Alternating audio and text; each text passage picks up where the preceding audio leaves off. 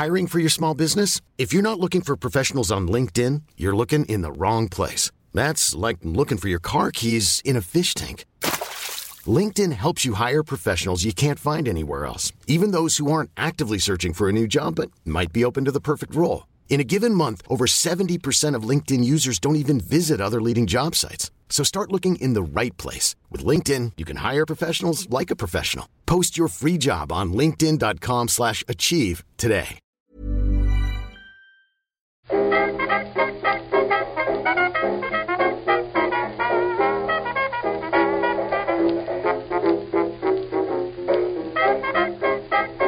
Muy buenas, amigas y amigos. Bienvenidas, bienvenidos una semana más al podcast Reload, programa sobre videojuegos que hacemos desde anightgames.com. Hoy tiene un poco de truco, de nuevo el programa, pero ya lo iremos contando y explicando sobre la marcha. De momento, empezamos por el principio saludando a Víctor Martínez. ¿Qué tal, Víctor? ¿Qué tal, Pep?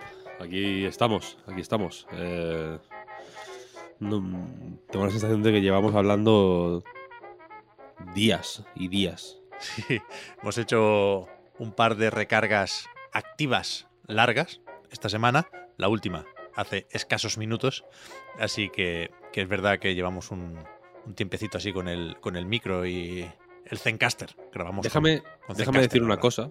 Sí. Lo primero, gracias a Zencaster, buena aplicación. es verdad, ¿eh? Nos salva la vida. Si nos, si nos patrocinaran sería mejor. Bueno, claro. Si me preguntas a mí. Pero sin patrocinio incluso, buena, buena aplicación. Y la otra es que, efectivamente, hemos estado haciendo unas recargas activas muy interesantes, si me preguntas a mí. Y la cuestión es que no se están, lo quería haber dicho esto en la recarga activa, pero bueno, ya que me acuerdo ahora, pues lo, lo voy a soltar ahora. No están llegando a YouTube. Hay un problema con la integración entre Acast, que es donde alojamos lo, la, los podcasts, y YouTube. Entonces no se están generando estos vídeos que se generan automáticamente. Eh, pues bueno, con, a partir de los audios de la recarga activa, se crean estos vídeos que luego salen en YouTube, etcétera, etcétera. No está ocurriendo. Lleva desde la 495, creo, fue la última que se publicó. Y la de hoy es la 499 y por lo que acabo de mirar sigue habiendo problemas. Así que no sé si se publicarán todas de golpe, si no se publicarán de ninguna manera. En fin, si seguís este, estos contenidos a través de YouTube y, y eh, habéis notado la ausencia, no es que hayamos parado, sino que simplemente, eh, pues bueno, hay algún tipo de error técnico fuera de nuestro control y no, Sí. no sabemos cuándo se va a solucionar, ni podemos hacer nada por acelerar el proceso, pero bueno, lo tenéis en Spotify, Apple Podcasts, etcétera, etcétera. Si os metéis en anightgames.com, las estamos publicando ahí con un formato muy, muy rumboso que me gusta mucho. Sí. Eh, así que también la podéis escuchar ahí si os apetece. Y nada, a ver si se soluciona pronto el error. Sí, sí. Fin, fin del anuncio. Eso iba a decir que puede parecer por la coincidencia con la publicación en Anite que lo hayamos quitado de YouTube, pero no, no es esa nuestra intención ahí. Tampoco es una especie de huelga por lo del E3. El, el, primer programa no publicado es el de la posible ausencia de Microsoft, Sony y Nintendo en la Feria de Los Ángeles. Hoy hablaremos un poco, yo creo que solo un poco de eso, pero, pero es verdad que, que en algún momento, cuando sepamos exactamente qué está pasando, habrá que poner todas las recargas pendientes, ¿sabes? Hay que perder el miedo a esas trampas porque lo, lo, importante es que no, que no nos saltemos números ahí en, en, en la lista de reproducción. Una huelga de hambre, eh, pero de hambre hacia los. ¿no? De matar de hambre a la gente que escucha la recarga activa, ¿no? Hombre, no. Una huelga de hambre, eh, no, no, nosotros, sino a los demás. Provocarle el hambre a los demás. Es una, un tipo de huelga nueva, ¿no? Sí, sí, sí. Pero que es verdad, Víctor, y entramos un poco ya en materia, que, que por la recarga activa tengo muy presente el, el, el, tono de esta semana, el que han ido marcando las distintas noticias y los titulares de, de estos últimos días. Y, y, hostia, es una semana trambólica, ¿eh? En la industria. Tra Yo no sé si la definiría como trambólica. Bueno. Personalmente. Mm, No me parece tanto trambólica como business as usual, un poco. ¿En serio? Yo Sí, no, no recuerdo haber dado o comentado una buena noticia esta semana. Mm, pero es que es, el- es lo que toca. Un poco, ¿no? Tampoco son extraordinariamente malas, ¿eh? Pero desde luego no buenas. Las ventas de PlayStation 5, que también igual podemos repasar después, quizá es lo único positivo sobre todo, si, si eres Jim Ryan o si trabajas en, en Sony o en PlayStation, ¿eh? Pero yo, yo sí veo una semana bajonera aquí, ¿eh? Lo del E3, Bueno, pues- retrasos, mucho ocaso, ocaso. Hay que, hay que incorporar esta palabra más, ¿eh, Víctor? Porque Sí, realmente es sí, sí. muy gracioso lo de referirse así al cierre de unos servidores o de un juego free to play. Hemos vuelto a recordar que tenemos una cita este mismo mes con Babylon's Fall. Pero yo, sí- yo sí veo que está del revés esta semana, claramente. Claramente. Mm, bueno, eso, lo- si quieres, lo vamos comentando poquito a poco, pero eh, es el momento. Es el momento. 2023, por mucho que Marta, Eso ahora sí. que no está aquí, lo voy a hacer el bullying yo. Yo, no, yo hago el bullying a la espalda, no me atrevo a hacerlo a la cara. Soy, soy un cobarde, sobre todo. Pero por mucho que Marta diga que el principio de año no es un momento para mejorar y no para ponerse propósitos, etcétera, etcétera, eh, pues bueno, las compañías de videojuegos tienen que hacerlo un poco. Se lo deben a sus inversores.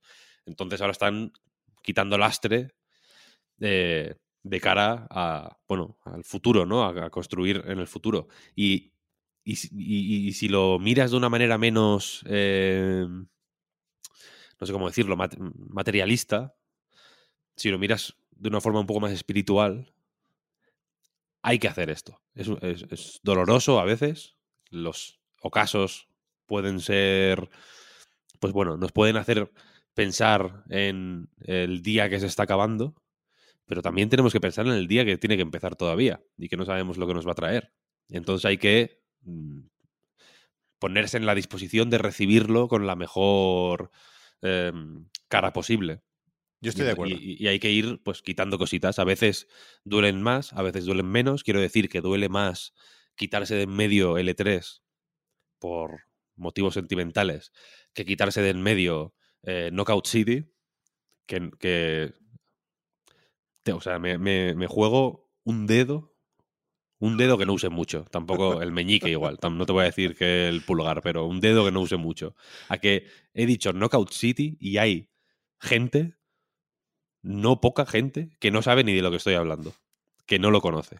Por favor, eh, donde podáis poner comentarios, mm, ponedlos. De- decidme si, si no sabéis de lo que estoy hablando. Pero hay un juego que se llama Knockout City que cierra.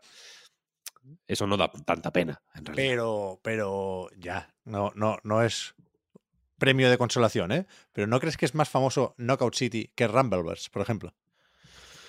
Es que vaya dos. Me bueno, has- claro, me ahí, ahí está la, ahí está la competición de esta semana, por eso te lo digo. Claro. Una competición de, de, de Nisus. Sí, sí, sí. Uf, pero escúchame, Víctor, ya que hablabas de Marta, tú sabes lo que me dijo al final de el último podcast Reload, cuando tú habías marchado ya. ¿Qué dijo? ¿Qué dijo? Bueno, que tú le habías contado, desayunando, que a nadie le interesan ya los videojuegos. Mm, no, eh, no es tal cual. O sea, me, me, mal, me, me malexpliqué yo y ella interpretó como quiso la, la cosa. Eh, yo, no, yo no dije que a nadie le interesan ya los videojuegos. Yo dije, le dije que nunca le han interesado a nadie. Pero ¿cómo? O sea, que no es una cuestión de hubo interés y se ha perdido. Es una cuestión de no hemos alcanzado todavía el punto de interés que deberíamos. ¿Sabes?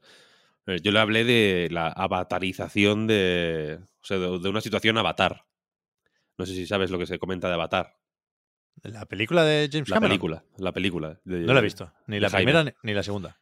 Pues Jaime Camarón hizo estas dos películas. Avatar. Sí. Son las películas más taquilleras de la historia.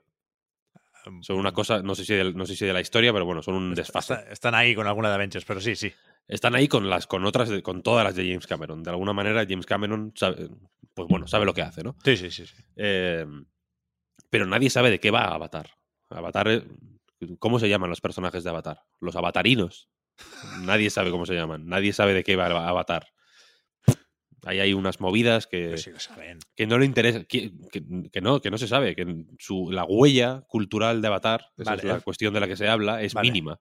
Es verdad que, el, que el, el éxito y el interés no están necesariamente parejos. No están, no, no- son, no van uno pegado al otro, son cosas independientes. Estoy de acuerdo. Una, una hay sin haberlo eh, visto. la- las películas de culto, por ejemplo, suelen ser eso, ¿no? Películas que han tenido mucho impacto cultural y muy poco impacto comercial, Correcto. porque pues ocurre, es un fenómeno, quiero decir. Sí, No, no, sí, sí, sí. no, no entro, mis, mis preferencias personales o mis opiniones personales aquí no entran, es un hecho. Eh, y entonces hay muchos videojuegos que su impacto cultural es nulo, prácticamente, cero. Y, su- y aunque su impacto económico sea amplio, Vale. eh, yo qué sé, sin ir más lejos. Bueno, esto se podría matizar, pero Fortnite, quiero decir. Mm, el, el- el- el pozo cultural de Fortnite es mm, da- da- sale negativo. Porque, no, porque esto no es- como, como mucho ha sido verdad. malo. No es verdad. No es verdad. Eh, sí, bueno, sí es verdad, sí es verdad. es un mal decir. ejemplo, es un mal ejemplo Fortnite. No, es un buen ejemplo. Es un buen ejemplo precisamente porque, porque es debatible. Vale. Eh, Eso sí.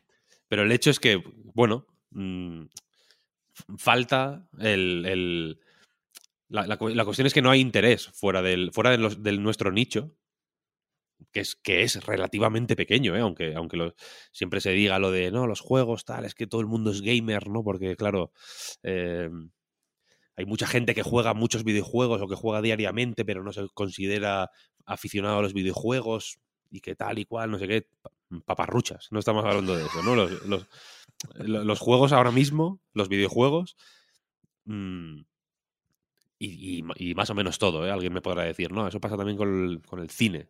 Sí, bueno, posiblemente también. Pero creo que es otra situación. Pero los videojuegos son simplemente mm, material de clickbait. ¿Sabes lo que quiero decir? Quiero decir, tú te metes a, eh, yo qué sé, a cualquier web de lo que, de lo que sea, y si está de moda Elden Ring, o si hay, no, no si está de moda, si, si Google Trends dice que Elden Ring es una, una zona caliente de, de las búsquedas, hay que hacer algo de Elden Ring. Hay que hacer algo de Elden Ring, lo que sea Bueno, lo que sea. The Last of Us, que era el caso que, por el que empezamos a hablar Marta y yo el otro día, pues bueno, se habla de, de The Last of Us porque hay una serie. Fíjate que no se habló de The Last of Us cuando salieron los cuatro putos juegos que ha habido de The Last of Us. El original, Left Behind, The Last of Us parte 2 y el remake. Y si me apuras, el remaster del 1. pues claro que se habló, tío. en, en, en, en, medios muy generalistas, no. Bueno, pero. pe- ha tenido pero- que ser una puta serie la que, la que venga a, mm, a, a poner en, en- en- en la- palestra eh, de Last of Us, ¿no? Y, y- y en- entonces es que no, no hay un interés más allá de rifirrafes mierdosos de este tiene este ha vendido no sé cuánto, cu- ¿sabes? Cuando las grandes portadas, yo qué sé, cuando, cuando GTA 4 salió en la portada de público, ¿te acuerdas de ese momento? Sí, Historia de- del Sí, sí. periodismo, vaya sí, sí, sí. eh, fue simplemente porque se anticipaban ventas millonarias, no por Claro. ningún otro motivo, quiero decir, porque. mm, O sea, ojalá hubiera, salieran los, los videojuegos más en medios, ¿eh? Ojalá hubiera, eh, yo qué sé, en, en- en los suplementos culturales de los periódicos se hablara más de videojuegos. Yo creo que se debería hacer, vaya. Se habla de, de asuntos mm, infinitamente menos relevantes para la, para la para la gente, incluso para la gente interesada en cultura específicamente. eh, y, y- los videojuegos igual son un, una pincelada ahí, no, ahí no para hacer clickbait, supongo, sino simplemente para hacer el check, ¿no? De, sí, sí, aquí hablamos de videojuegos también. Pero evidentemente na- eh, eh, a, alguien que esté interesado en el mundo de la cultura le cuelas un artículo sobre, yo qué sé, un dramaturgo checo que, tiene una historia interesante y lo ve, ¿no? Es como. Fenomenal, interesante, bien, correcto, me interesa ese tema. Y, pero le cuelas un artículo sobre, yo qué sé, Kentucky Route Zero, por ejemplo, por ponerte un juego gafapasta y. y Sí, sí. hostia, y, denso y con, y con- o Disco Elysium, ¿no? Estos juegos así que, sí. que hasta el, el- hasta eh, que, que eran los padres de Ned Flanders en Los Simpsons, los que eran así como intelectuales, que no iban sé. No sé, no recuerdo. pues como el, el- eran como eh, beatniks, eh, creo que eran, así como eran como con una, una boinita eh, y unas gafas así redonditas y tal. Eh, hasta, hasta el intelectual más estereotípico y eh, risible del, del- del mundo te dirá que son juegos tal, ¿no? Pero esos juegos no, no, no atraen el interés general de, de, de la, de la peña, vaya. Y, eh, y es una situación que, es, que me duele, ¿no? Porque si esos juegos no atraen ese interés, ¿con qué, ¿con qué cara voy a decirle yo a alguien que, que Dark Souls 2 es interesante? ¿Cómo se lo explico? O sea, hay que, hay que hacer, hay que romper tantas barreras para, para llegar al punto de que yo le explique a mi madre que eh, Dark Souls 2 es interesante, eh, que, que- con el cine no ocurre. ¿Sabes lo que quiero decir? Con el cine tú le puedes explicar a cualquiera que La Noche de los Muertos Vivientes, por ponerte un ejemplo de una peli de serie B, eh, que es un clásico ahora evidentemente, pero que, que es una peli de derribo prácticamente. Actores desconocidos, presupuesto mínimo, una influencia infinita, por otro lado. ¿eh? Eh, y, pero y, y para explicarle a alguien la, la importancia de esa película, hay que dar muchas menos vueltas, muchísimas menos vueltas. Porque los videojuegos no terminan de enraizar, no terminan de enraizar. ¿Cómo le explico yo a alguien Vampire Survivors? ¿Sabes? ¿Cómo le explico yo a alguien Kirby? ¿Sabes? Fácil. Hay mucho, hay, hay, hay mucho nicho, mucho nicho. Mm, No sé. no, eh, esa es- eh, por ahí va la. por- sí que vi que. Sí que vi que había- había. gente que lo comentaba, ¿no? En plan, ¿por qué dice Víctor que no le interesan los videojuegos a nadie? Tal, no sé qué? No, Eh, o sea, cuidado, ¿eh? A, a mí, o sea, lo que, lo que veo es que el interés que tenemos aquí, y cuando, y cuando digo aquí me refiero a, a- a ti, a mí, a Marta, a Oscar, a la comunidad de A Night, a la peña que está en el Discord, a la gente que nos escucha un poco mm, sin estar tan involucrada, quiero decir, a la gente que comenta en YouTube, tal, que no somos tantos, debo decirlo, incluso en incluso en las webs más grandes no son tanta gente, quiero decir. Ese interés mm, lo veo extremadamente desequilibrado con el interés que tiene mi padre, por ejemplo. Mi padre juega más a videojuegos que yo.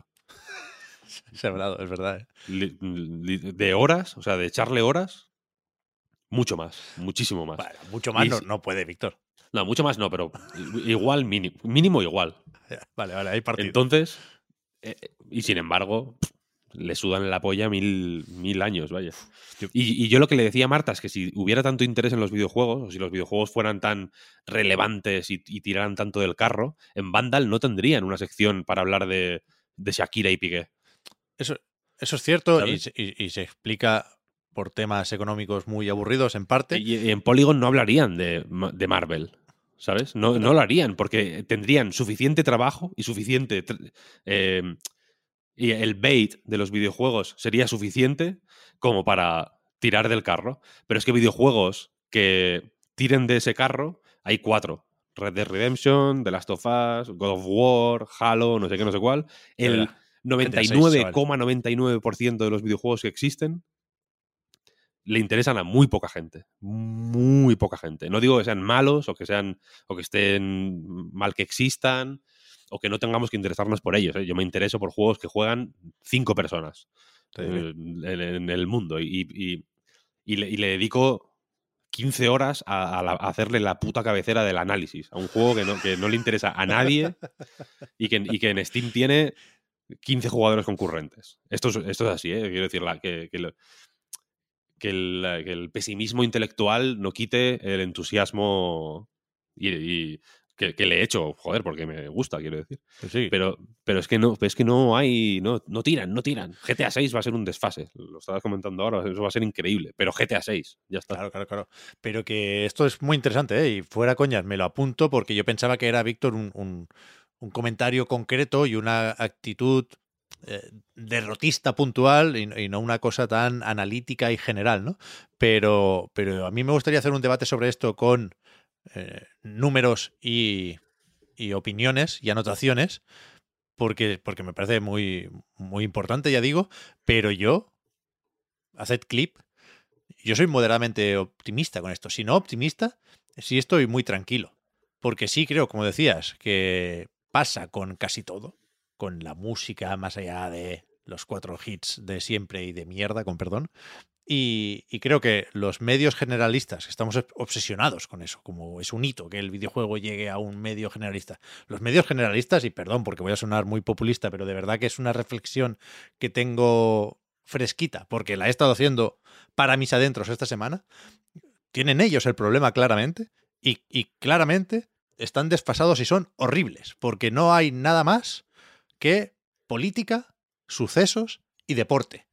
Y a nadie le interesa la política. Quiero decir, todos tenemos opiniones, vivimos en una sociedad, somos seres políticos, pero más allá de las discusiones estridentes y cansinas de siempre, el análisis político no interesa una mierda. Nadie tiene el nivel suficiente para eh, cada día hacer el análisis político que se hace en televisión. Cero, para nada. Hay, hay un, desajuste ahí brutal. Pero, bueno, serán cosas de audiencia que se me escapan también. Pero que, que los videojuegos están donde tienen que estar. Y están en una posición envidiable. Y están creciendo de una forma orgánica y exponencial. Y, creo que, que- que los complejos y las medallitas eh, deberían haber quedado atrás hace tiempo. Quiero decir, lo del GTA 4 en, público que decías, guay, lo recuerdo. Lo de Mario o una persona disfrazada de Mario para anunciar, ¿no? Lo de los Juegos Olímpicos ahí en Tokio. Guay, están, están bien estas cosas. Pero validaciones como la serie de Last of Us pone en boca de todos el juego de Naughty Dog, ya estaba en boca de quien tenía que estar. No preocuparse, estamos bien. En ese sentido, justamente en eso, estamos de fábula. Cuando salga la película de Mario nos vamos a cagar, Víctor. En el mejor de los sentidos, una vez más. Y, y yo no veo ningún problema ahí. No, cero preocupado. Con eso, con eso. No, a ver, yo preocupación tampoco tengo, pero me, me gusta hacer este tipo de reflexiones de vez en cuando para no fliparme yo tampoco, ¿sabes? No decir, "Pues, esto es lo más eh, tocho que hay, porque la gente se flipa normalmente, ¿no? Y luego veo a, yo qué sé, Neil Druckmann parece que lo más guapo que ha hecho en su vida es la serie de Last of Us, cuando, joder, lo- el, el Last of Us estaba bastante bien. ya, era un logro bastante, importante, ¿no? En realidad. Y ahora, pero hasta, hasta para él yo entiendo que sea un... Joder, ahora por fin voy a salir de... Voy a romper una barrera y voy a hablar a, a todo el mundo, ¿sabes? A, a- a- no solo a gente que juega videojuegos. Y, y- y es un... Entiendo que es una cosa que... Pues bueno, que... Que, que gusta, quiero decir, como, como, Claro. que- como creador ¿no? de, de vi- de videojuegos, y al final, insisto, son una cosa más o menos de nicho, pues gusta eh, eh, trascender el nicho, digamos, ¿sabes? Sí, pero a mí me da un poco de rabia eso, de, de, de alegrarnos como comunidad, o no sé exactamente cómo qué, cuando los videojuegos trascienden las barreras que nosotros de forma arbitraria habíamos colocado, ¿no? Joder, enlazando todo un poco. Esta mañana, en todas partes, noticia de que Nick Offerman, el actor que hace de Bill en la serie de The Last of Us, estuvo enganchado dos semanas al Banjo Kazooie es una anécdota simpática. Yo no te digo que no pueda jugar este buen hombre al Banjo Kazooie. Cosas peores a las que jugar y a las que engancharse dos semanas, ¿eh? Pero que no. Que no tiene esto ninguna importancia para el medio. Y, lo, de, lo de aspirar a llegar al telenoticias o al telediario. ¿Para qué? O sea, las compañías saben perfectamente qué palancas hay que tocar para, para hacer eso. Lo sabemos de primera mano, Víctor. Cuando Imanol Arias ponía su voz en Battlefield, era única y exclusivamente para eso, para salir en el telediario de turno. Y, Arts sabe que eso es impepinable, efectividad del 100%. ¿Qué le importa esto a Battlefield? Nada. ¿Qué importa para el videojuego? Nada. Pues me da igual. ¿Sabes? No. Mm, Sí, sí, a mí también. A mí también, en realidad. O sea, yo estoy de acuerdo, ¿eh? que hay que mm, quitar un poco la vista de lo generalista que al final Claro. Solo nos trae problemas, en realidad. Estamos bien, estamos bien aquí, co- Sí, sí. cómodos. La sin cueva, en la cueva. sin repartir carnés y, sin- y sin bajar las persianas, pero estamos bien, estamos bien. Estamos Mm, Sí, sí, estamos bien, es verdad, es verdad, es verdad. No sé qué te iba Ah, te iba a decir que antes has dicho una persona, una persona disfrazada de Super Mario. Era Shinzo Abe. No, Nada menos. ¿Qué? Sí, sí. Sa- salió, salió él? Estaba, ¿se, se quitó el casco? Ah, no, yo digo que salió él con una gorra de Super Mario. Para, en, la- en las Olimpiadas de Río fue, ¿no? Cuando anunciaron lo de Japón. ¿En serio? ¿No había, no había, no había un, un punto de esto Mickey en, en Euro? Animatrónico, un animatrónico. O No, un un disfraz. tío. No, yo, bueno, eh, lo, lo, lo, eh, lo que yo recuerdo es, es, es él, vaya. Es verdad, ¿eh? Asesinado el año pasado, por cierto. Ya, igual no. Igual no había disfraz en este caso. Igual- Es verdad que fue el, el número de la tubería y tal. No sé por qué. Le ponía yo ahí al lado un Mario, es verdad. Pero bueno, no, lo recordamos, se comentó mucho y, joder, en ese caso te diría que, que es válida la apreciación. Pero. Pero no sé, ya está, ya está. No, no, no pasa nada. hablando, hablando de cosas de adultos y de relevancia cultural. ¿Has visto que en el Happy Meal hay cosas de la peli del Mario? Sí, pero son de cartón. Eso me lo, ¿eh? me lo pusieron en Discord y yo llevo meses enfadado con McDonald's por lo de los juguetes de cartón. Me da mucha rabia que, No, que- que stop. se pretenda salvar el mundo con esto. Hay otras mil cosas que hacer más efectivas para salvar el mundo. Me- de nuevo, no, que no, me da mucha rabia ponerme populista. Pero esto y las pajitas de cartón Horrible. son, horrible. son de, de- Bueno, esto te radicaliza. Esto, el, el- Esto de. Sí, sí. el auge de la extrema derecha viene de aquí. Entonces, ISIS, ISIS tiene ahí un, hay que, un filón, ¿eh? hay que saber eh, dónde y cómo ser sostenibles. Importantísimo. pero Antes pero- estaba diciendo, hay, hay más cosas que hacer. de plástico. Vaya, es que no. Hay más cosas que hacer para salvar el mundo. Es como, la primera, cerrar McDonald's en todo el mundo. Si cierras todos los McDonald's de- del mundo, la humanidad sería más sana y más feliz. Pero ya que los tienes abiertos, hostia, un muñequito del Mario. De plástico, ¿no? Sí, sí. Me lo- yo, o sea, me compré dos Happy Meals el otro día, para sin saber. Pensé, bueno, igual para esta ocasión sí que es verdad que últimamente están a tope con el cartón. Los de Sonic también eran de cartón, eran una cosa Muchos. Tengo, tengo mil minions de cartón, Víctor. Es que Minions encima también, es verdad. todos son colaboraciones que vuelven, con lo cual hemos vivido y, y conocemos perfectamente las versiones buenas de todo esto. En McDonald's han dado minions de plásticos, magníficos, magníficos, y minions de cartón que son un- un- una tontería como un piano, vaya. No, no, muy mal, muy mal. Yo, esto lo- Yo tengo el lo- Capitán Toad y me compré dos pensando que a ver si venían do- dos muñequitos. Digo, uno para mi hijo, que era el, el- el objetivo principal, pero otro para mí, porque si, si no hay batalla territorial ahí, mm, Claro. por ver quién se queda con el muñeco. Y al final era una un Capitán Toad de mierda de cartón que, que lo tiramos a la basura, no lo quería Claro. ninguno de los dos. Joder, yo, yo, yo tengo juguetes de Mario de McDonald's de plástico todavía hoy en estanterías como si fueran amigos, vaya. Había algunos resultones, pero el Mm. cartón no. El Sí, sí. cartón no. No, no. Bueno, ¿hablamos de juegos o qué? Si nos dejan, Víctor, porque es que no. No está la cosa en ese sentido tan bien como debería. Del E3, yo ya digo que no quiero hablar muchísimo, pero sí creo que es el tema de la semana, ¿no? Por, por la importancia del evento en Los Ángeles, por hasta qué punto está determinando esto las expectativas de cara a 2023 entero, porque afecta a las tres grandes compañías o a las tres fabricantes de consolas, lo que dijo IGN sobre su ausencia en el E3. Publicaron que según varias fuentes, y lo decían justo después de haber hablado con Phil Spencer, por ejemplo, que no, no sé si será casualidad, pero que ni Microsoft o Xbox, ni Sony o PlayStation, ni Nintendo estarán en, en Los Ángeles por, parece, distintas razones. Y ya digo, a mí me, me, da un poco de pereza comentarlo porque me da la sensación de que hemos enterrado muchas veces el E3 en el podcast Reload, o nos hemos despedido del E3 muchas veces, ¿no? Y, creo que, que tocaba hacerlo entonces, y creo que esto era lo esperable. Es decir, lo sorprendente, y respeto y comprensión total para quien tuviera esa esperanza, lo esperable era que, que, esto siguiera igual y que siga en declive el, evento, que no se hizo en 2020 por la pandemia, se hizo digital en 2021 y fue bastante desastre, y tampoco se hizo el año pasado, en 2022, aunque sí tuvo ya su conferencia Xbox. Eh, estas tres compañías han tenido mucho tiempo y muchas formas de comprobar que no necesitan el E3. Es algo que decíamos en 2019, imagínate en 2023. Con lo cual, lo sorprendente Es algo que sería... Nintendo, es, perdona el que te interrumpa, es algo que Nintendo vio en el puto año 2011. Ah, 2011, pero... ¿eh? O sea, no, pero, o sea, que el, que el, que el, el, el que, aquí lo que quiero decir es que ha, ha pasado tanto tiempo.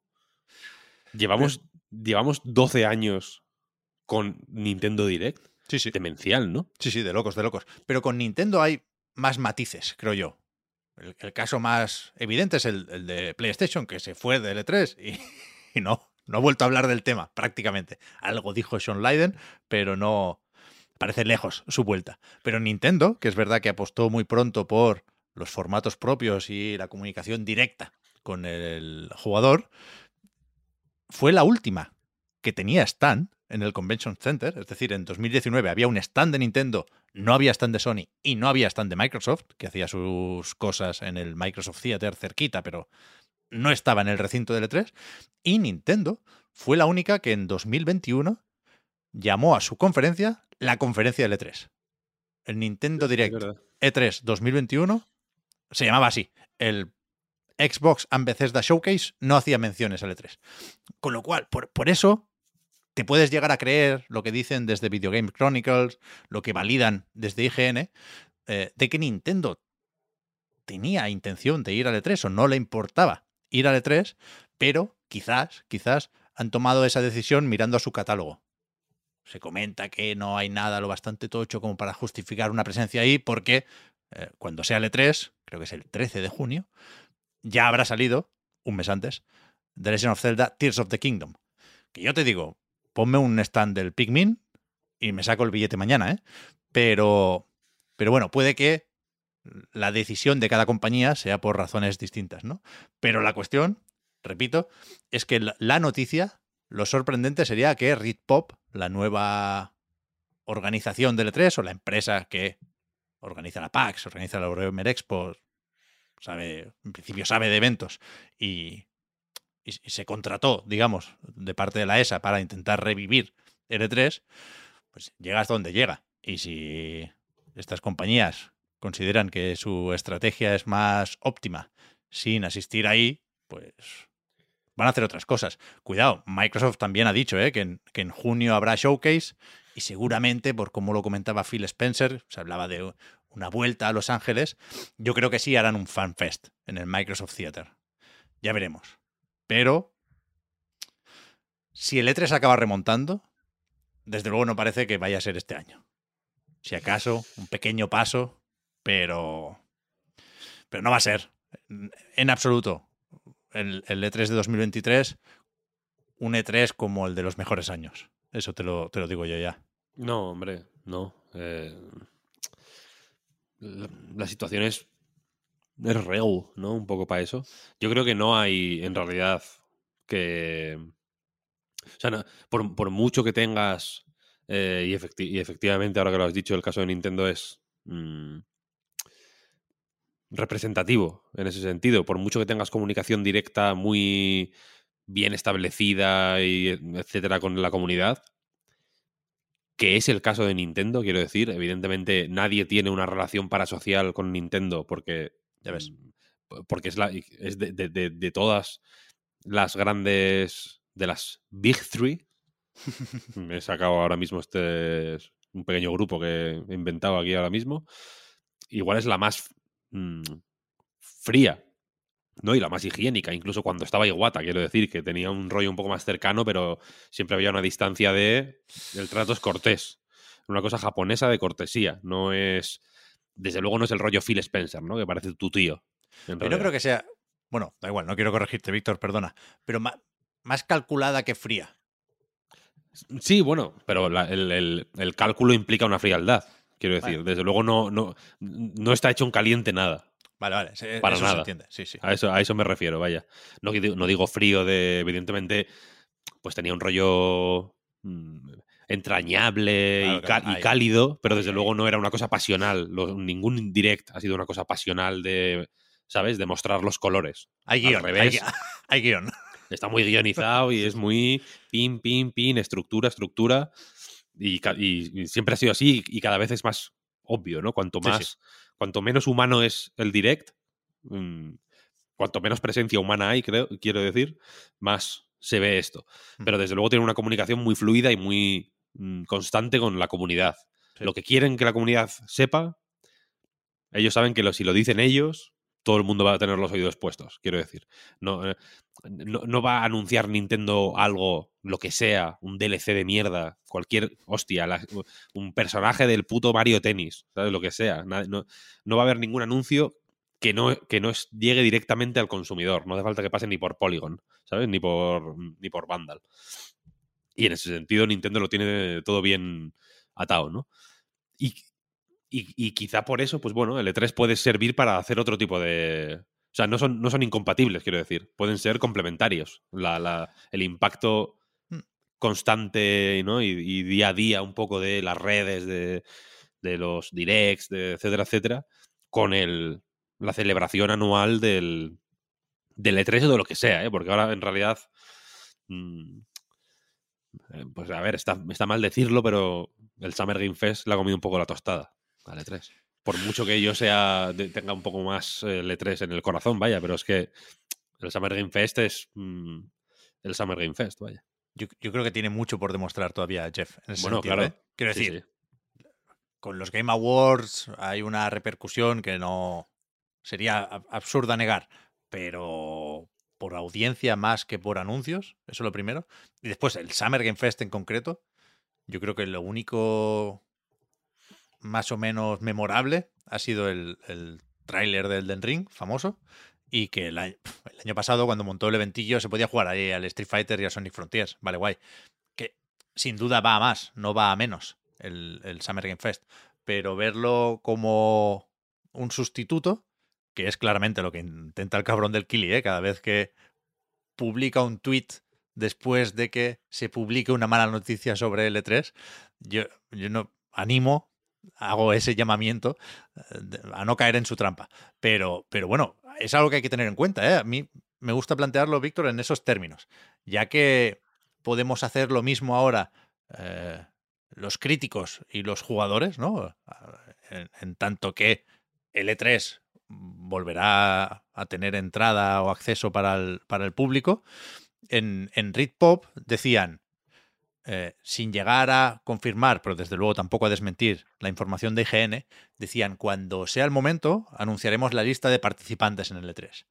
Y cuando veáis esa lista, creemos que eh, se llegará a la conclusión de que merece la pena el viaje ¿no? a Los Ángeles, tanto si formas parte de la industria como si eres un jugador que quiere venir aquí como si fuera esto eh, un parque de atracciones del videojuego, ¿no? Y, y así, coño, así me lo planteo yo. Con lo que sabemos ahora, si tenemos una reunión y, tenemos que decidir hoy si sacamos los billetes y buscamos un apartamento, ¿tú irías al E3? Yo no, ni de coña.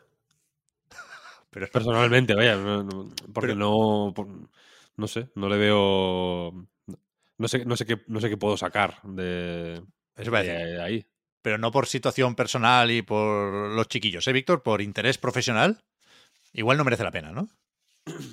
A ver, yo qué sé. Mm, si me.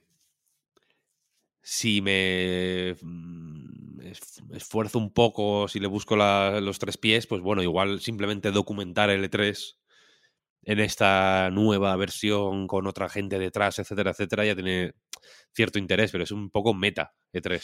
Es un meta 3. Mm, está el- claro. el- el- a, a nivel de, vale, que, que- a, qué voy a poder jugar allí, qué se va a presentar allí, qué se va a anunciar allí. Exacto. Mm, Las, las ausencias ya son mm, graves. Igual es un poco su- sucio eh, juzgar algo por lo que no tiene en vez de por lo que tiene, yo qué sé, pero en este caso creo que es importante tenerlo en cuenta. Y, y sin esos, sin, sin lo que pueden aportar los que ya sabemos que están ausentes, ¿qué pueden aportar los que imaginamos que están presentes? Porque todavía no tenemos. Claro, o sea, no claro. hay información que digas, vale, estos confirmados 100%. Los que imaginamos que pueden estar, ¿qué pueden, qué pueden aportar? ¿no? Porque en otros, en otros años diríamos, vale, pues. eh, pues sí, Bethesda igual puede hacer una conferencia o una presentación y tal, o Activision Blizzard igual se puede, ¿no? Eh, Electronic puede, Arts puede aprovechar. Hubo un tiempo, ¿no? Electronic Arts hubo un tiempo que también lo hacía, pero ahora Electron- eh, Bethesda, bueno, Electronic Arts, missing in action, como se suele decir. Eh, Bethesda es de Microsoft.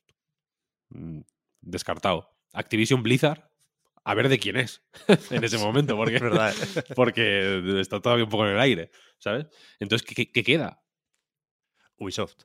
No, Eh, o sea, eh, lo, que, lo que te decía el otro día, vaya, que, que es que. mm, va- eh, no, creo- no sé si te lo dije en el reload anterior o, en- o te lo dije en privado, vaya, pero es que mm, va a llegar un momento en el que vamos a vernos en Twitch, vamos a vernos la webcam pequeñita al lado de la presentación y, y- y va a haber un momento de no, de no saber si nos emocionamos o no, o si aplaudimos o no, o cómo reaccionamos a eh, un skin nuevo de Scooby-Doo en el, en sí, ¿cómo- el ¿cómo se llamaba? Multiversus Multiversus. y, o, o- o una reacción a que al Just Dance 2024 Joder, ojalá. o, o- ojalá o a un un, baile. o a un retraso de última hora del Skull and Bones es que no es que es que joder está la cosa fea ¿eh? Está o sea, fea, está fea. con, con todos mis respetos a, a Ubisoft y a Warner y lo que sea, pero. mm, hostia, ¿sabes? Un, un juego de un Warner, un Mortal Kombat, por ejemplo. Pues bueno, Bueno, se, se agradece en- a- acompañando, ¿sabes? Pero no Ya. sé si como plato principal eh, te- Mortal Kombat te, levanta un E3, ¿sabes lo Ya. que quiero decir? Está claro, está claro.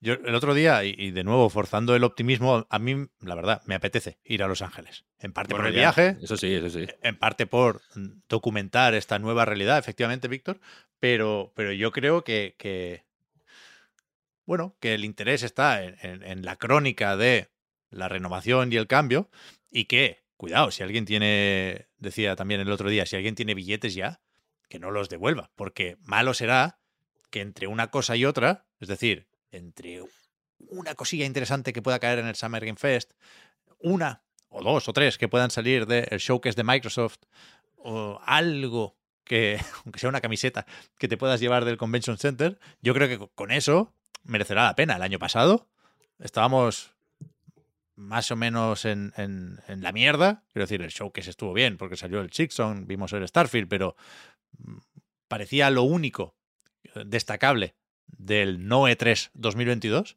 Y sobre la bocina, el, el evento de Square Enix nos sacó el Final Fantasy VII Rebirth y Itsuno se sacó la chaqueta y tenía debajo el Dragon's Dogma 2. Esa noche, que era la noche ya de recoger, nadie esperaba nada, sacamos dos anuncios bastante potentes, con poco gameplay o nada de gameplay.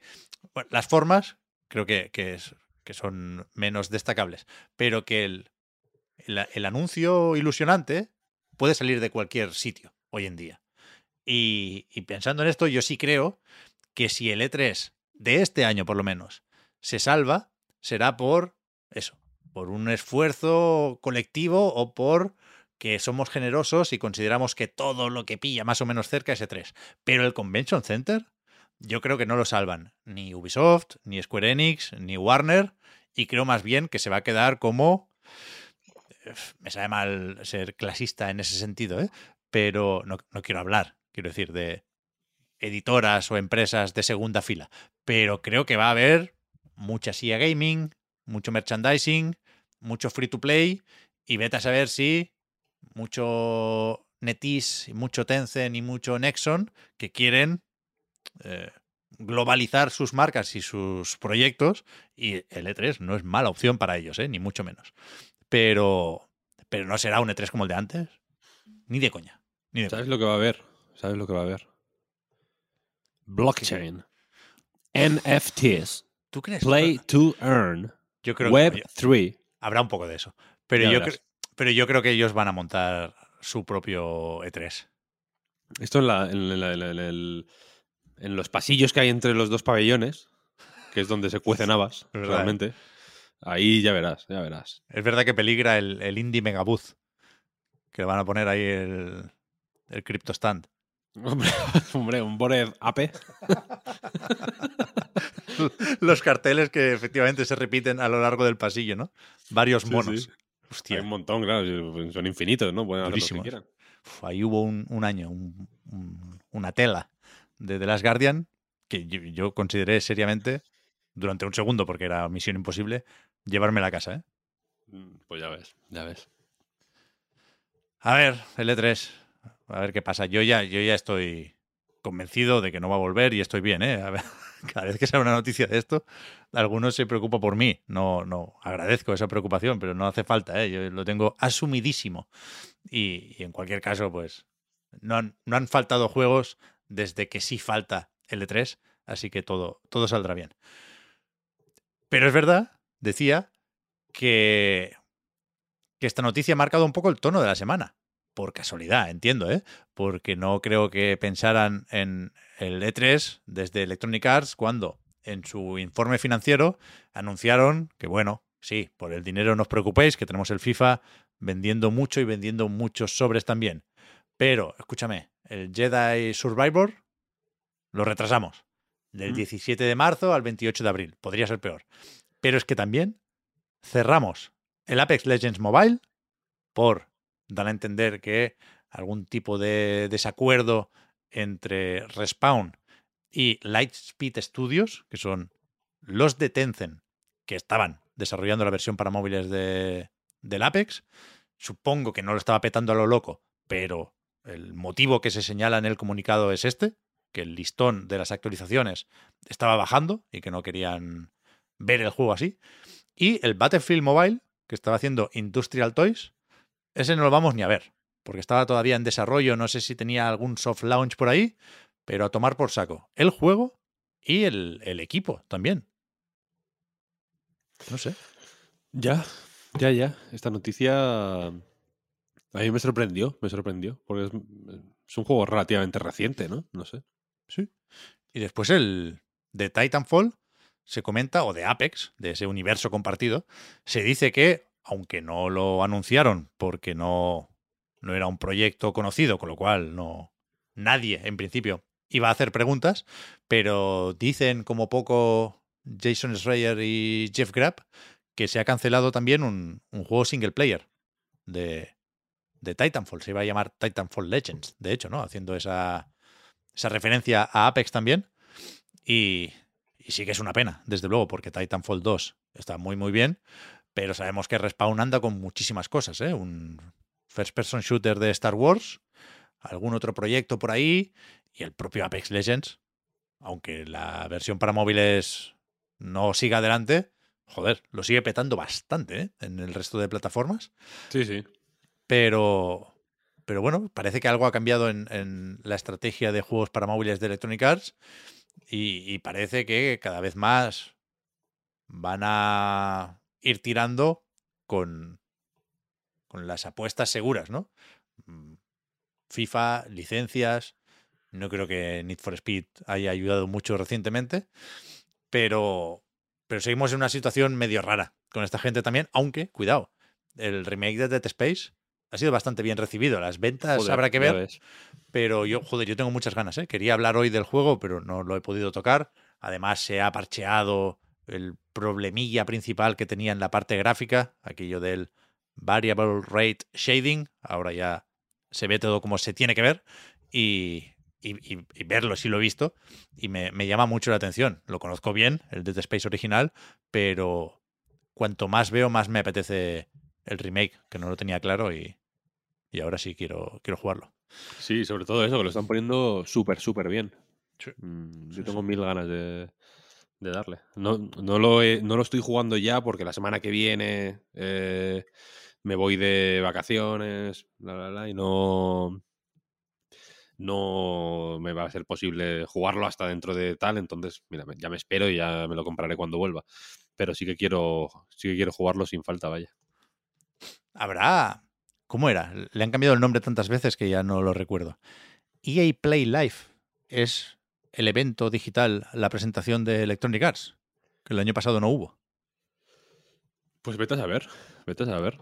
Yo Igual que este año tienen alguna cosilla más que, que anunciar, no sé. Este año no sé si habrá. Yo creo que depende del Fares eso. Si el Fares tiene tráiler o, o algo que enseñar y después eh, grabarse él mismo diciendo que eso va a ser la hostia, así se anunció, recordemos, y Takes Two con la metáfora de la montaña rusa y tal. Eso puede ser decisivo. Pero por lo demás, bueno, no sé si estará el Dragon Age, que vete a saber, sigue perdiendo gente BioWare, pero, pero a mí me, resulta muy curioso también la, la situación de, de Electronic Arts, que no creo que se pueda comparar a la de Ubisoft, pero, pero también lleva un tiempo por debajo, o rindiendo, ¿no? Por debajo de lo esperado.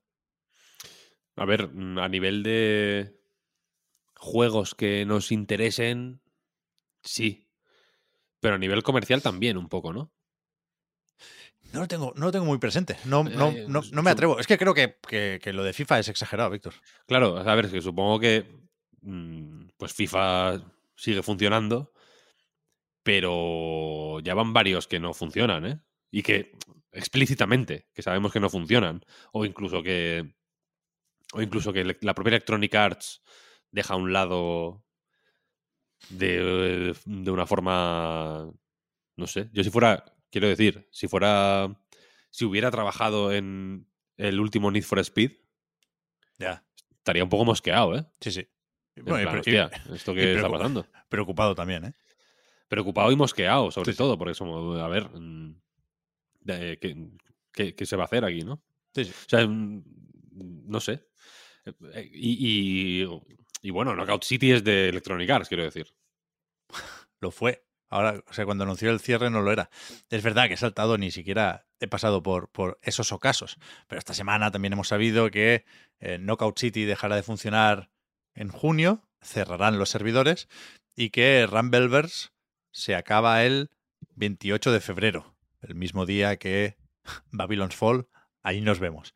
Rumbleverse, que era de Iron Galaxy, la desarrolladora, pero también de Epic, ¿eh? que, que, que era una apuesta, no te voy a decir que muy, muy fuerte, pero. Pero bueno, era una compañía muy grande que estaba ahí por si acaso, por si sonaba la flauta. Y yo creo, lo hablábamos, Víctor, en la recarga, que, que, que sí se va a prestar cada vez menos atención a esas flautas. Que ya. Que, va- que van a desarrollar un poco más de instinto las editoras a la hora de saber lo que tiene ciertas opciones de petarlo y lo que, pues en el momento de enseñarlo en los Game Awards, todo el mundo va a decir, ¿dónde vais con esto? ¿No? Tienen, tienen que aprender, o sea, no puede ser que, lo, que lo veamos todos menos ellas. Y tienen que. Mira, más o menos relacionado con lo que decía antes de. De la, de la- de la relevancia cultural de los videojuegos y demás.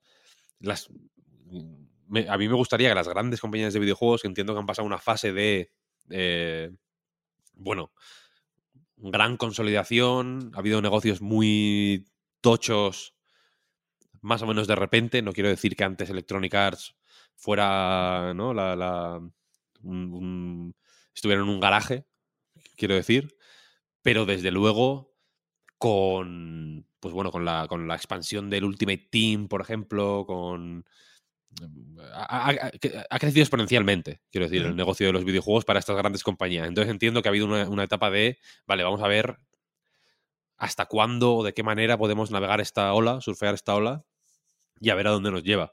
Pero, eh, pero ha sido un poco ir como burros detrás de lo que se hacía, ¿sabes? Si, si, si no sé quién lo había petado con un Battle Royale, todos como burros a hacer un Battle Royale, ¿no? A ver, a ver, a ver si suena la flauta, efectivamente, a ver qué pasa, a tomar por culo todos. No, hay, no queda ni uno. Si uno hace un.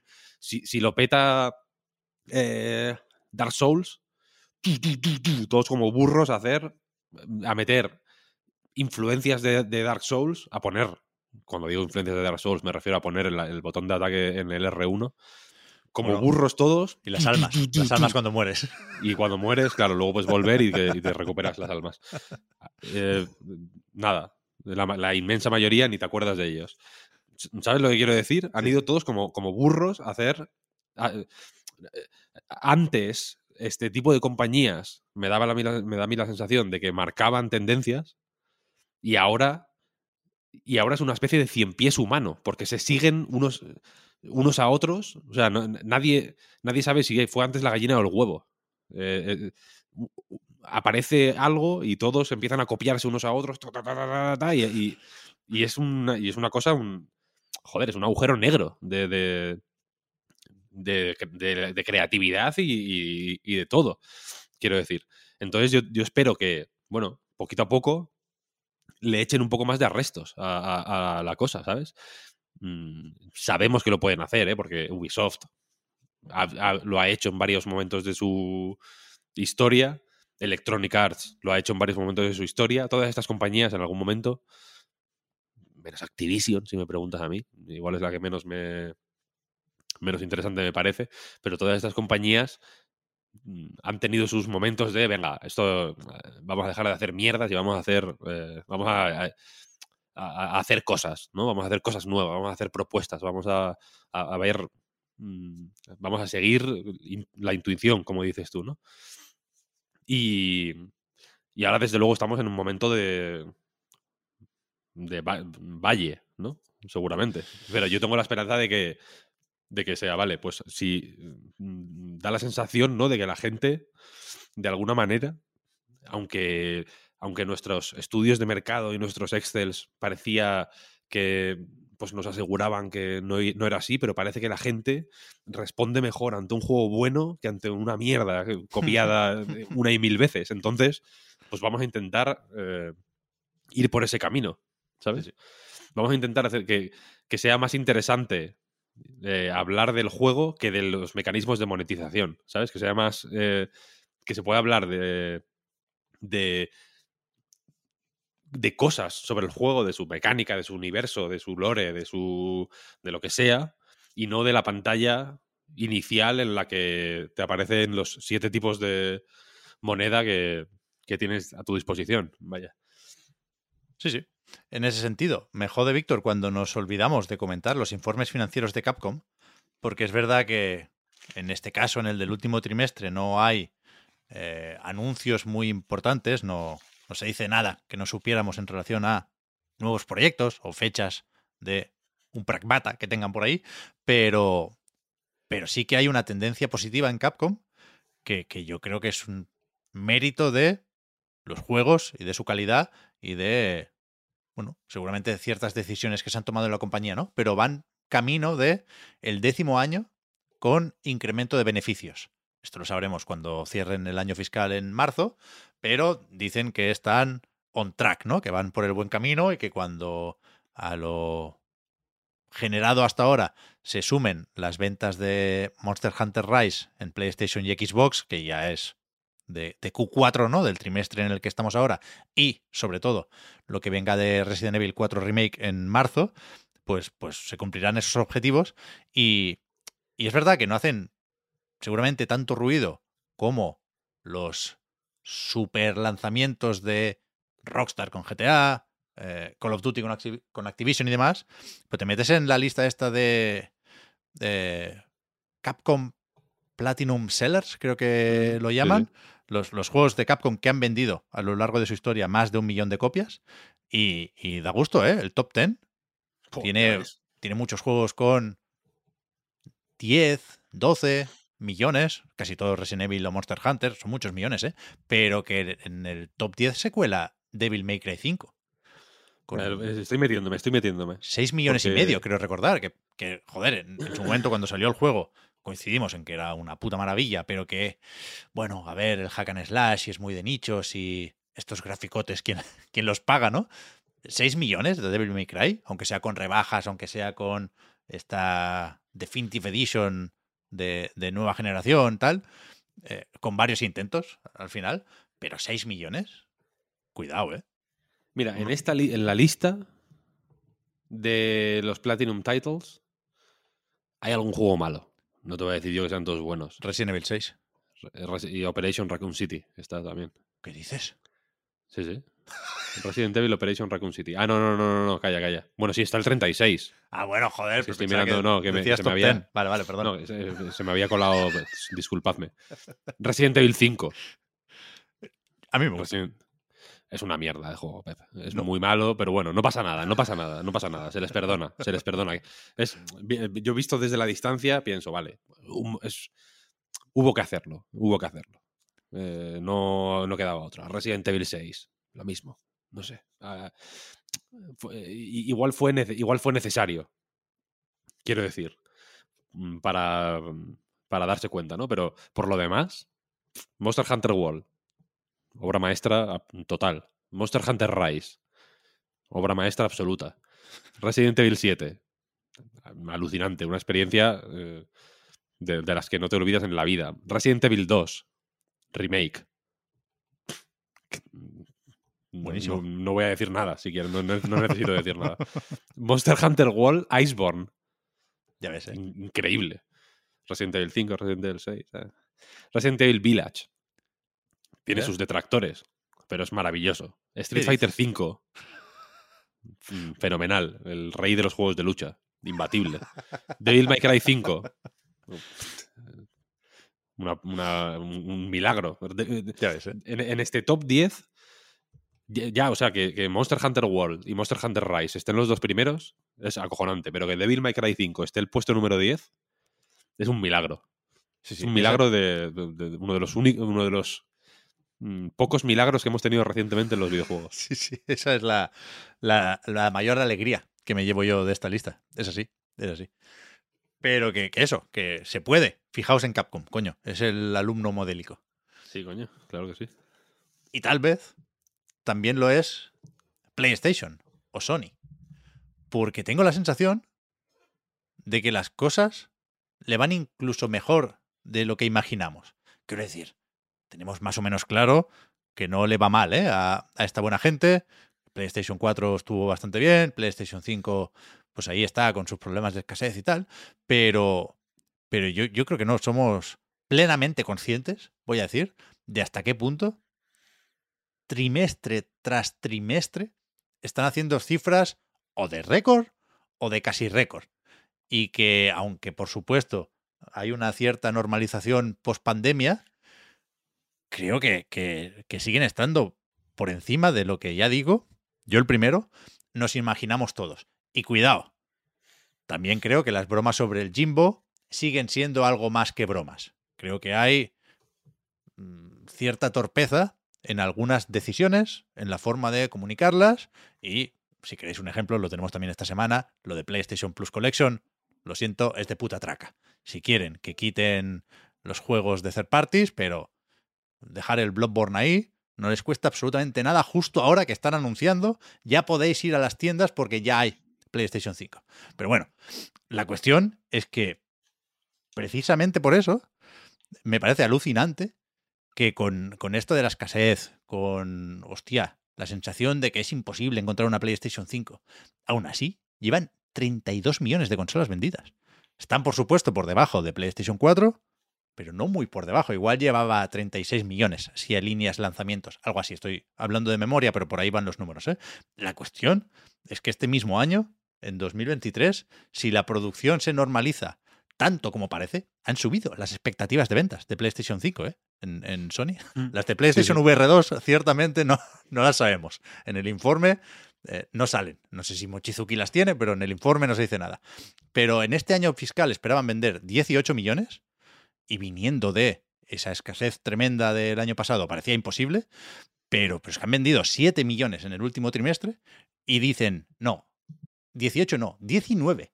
Para eso hay que vender 6 millones en este trimestre, ¿eh? Después de Navidades, es un trimestre Sí, sí. tradicionalmente flojo. Pero claro, si pones una campaña en todas partes diciendo ahora es el momento de ir a comprar una PlayStation 5, pues parece que, parece que se lo creen, parece muy difícil dudar de ellos viendo este puto informe financiero y parece que se iban a vender de aquí a marzo 6 millones de consolas, Víctor.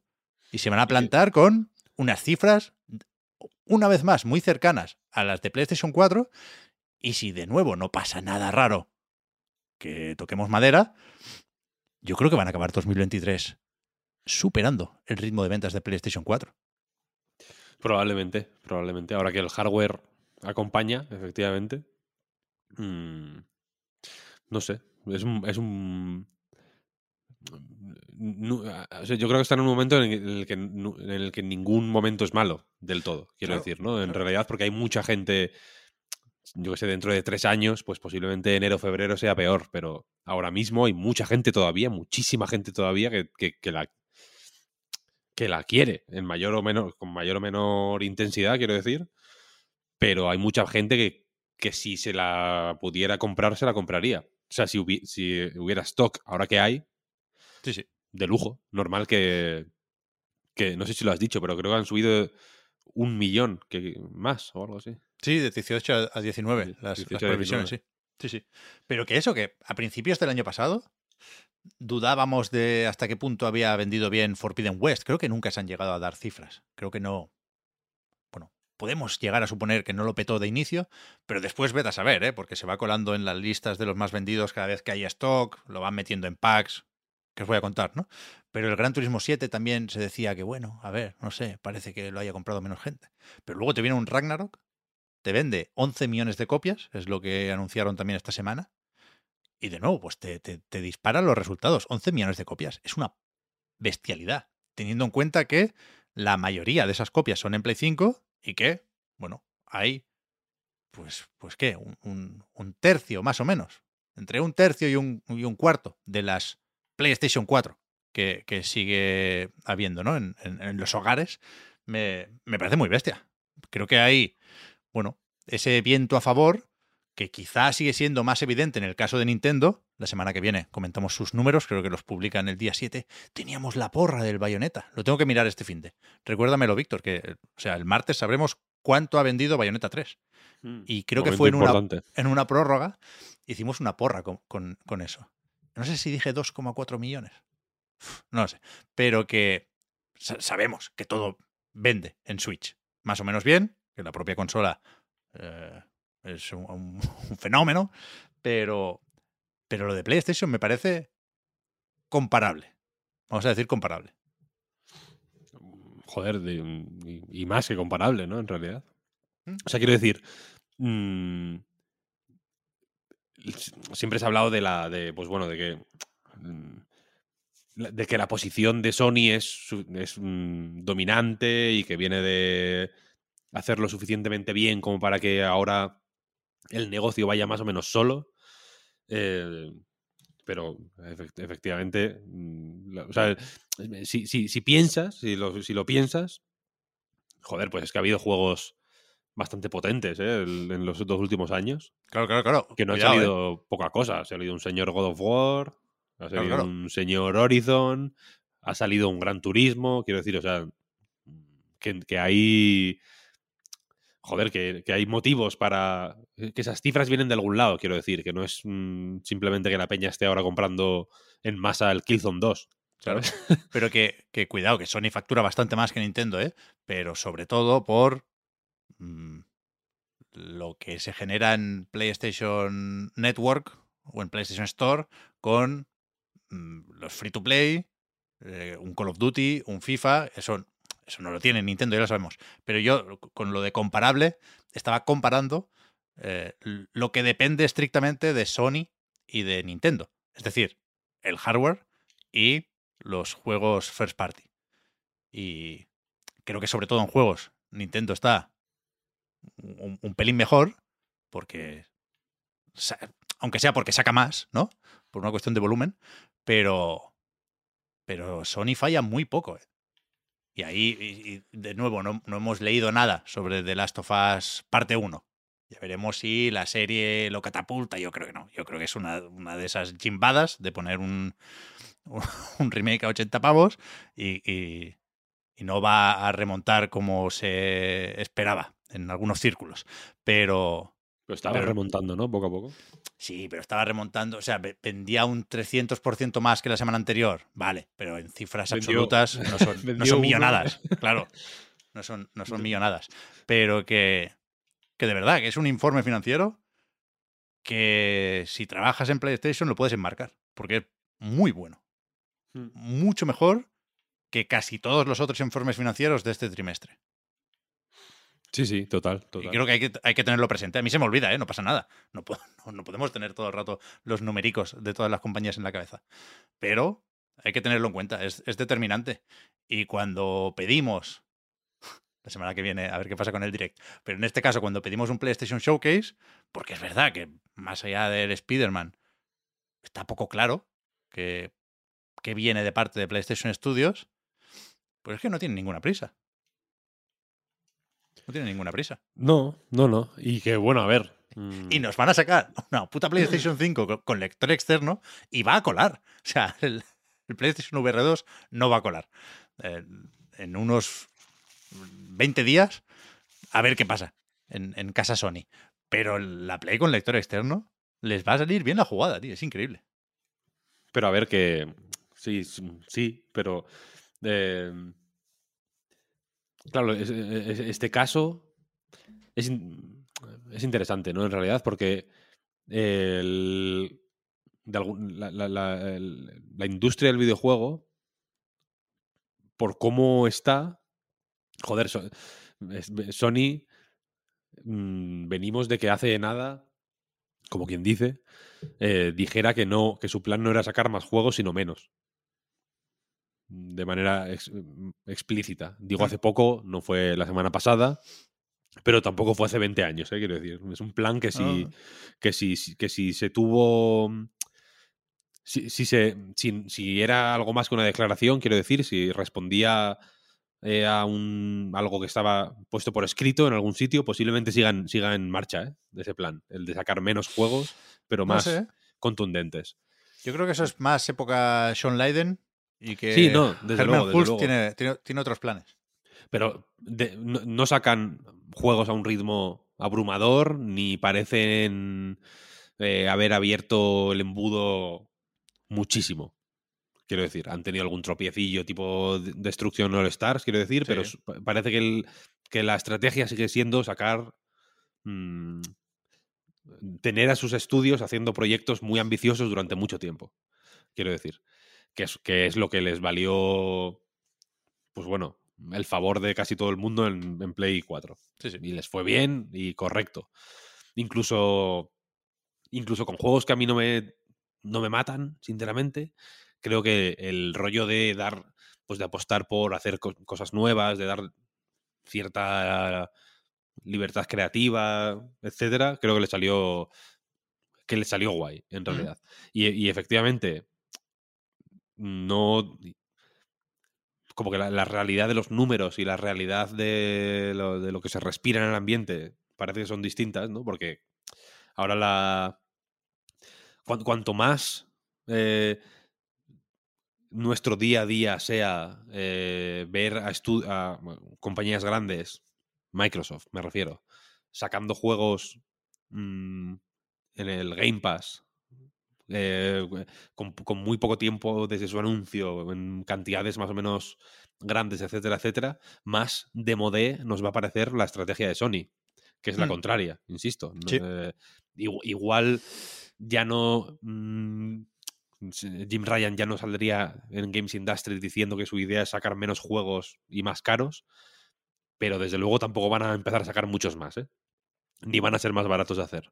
Entonces, eh, ahí hay una fricción entre lo que la realidad de la industria del videojuego actualmente nos está haciendo esperar, o los lanzamientos infinitos de Steam, etcétera, etcétera, en fin. mm, Desde luego, la situación está, está moviéndose hacia allí.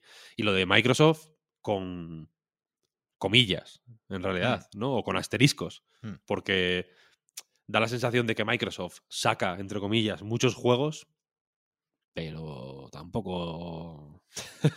tampoco es una cosa brutal, ¿eh? quiero decir. No, no, no, el ritmo tampoco es. De juegos first party, Ya. etcétera, etcétera, tampoco son tantísimos. Deberíamos estar a las puertas de un cambio con eso y con lo de Sony, ¿eh? En principio está por ahí la promesa de. Hostia, ahora no recuerdo exactamente la cifra, pero 10, 12, 15 juegos como servicio en dos años. Mm. Sí, sí, Cuidado, ¿eh? Que, que esta semana lo recuerdo. hemos visto también el Horizon Multiplayer, ¿eh? Quiero, quiero decir que no hay, no hay que confiarse. No hay que confiarse. Porque Ya. eso Sí, está no, por ahí no, también. Y, y que, bueno, tienen a Bungie ahora, recordémoslo, que también Sí, claro. algo tendrán que decir.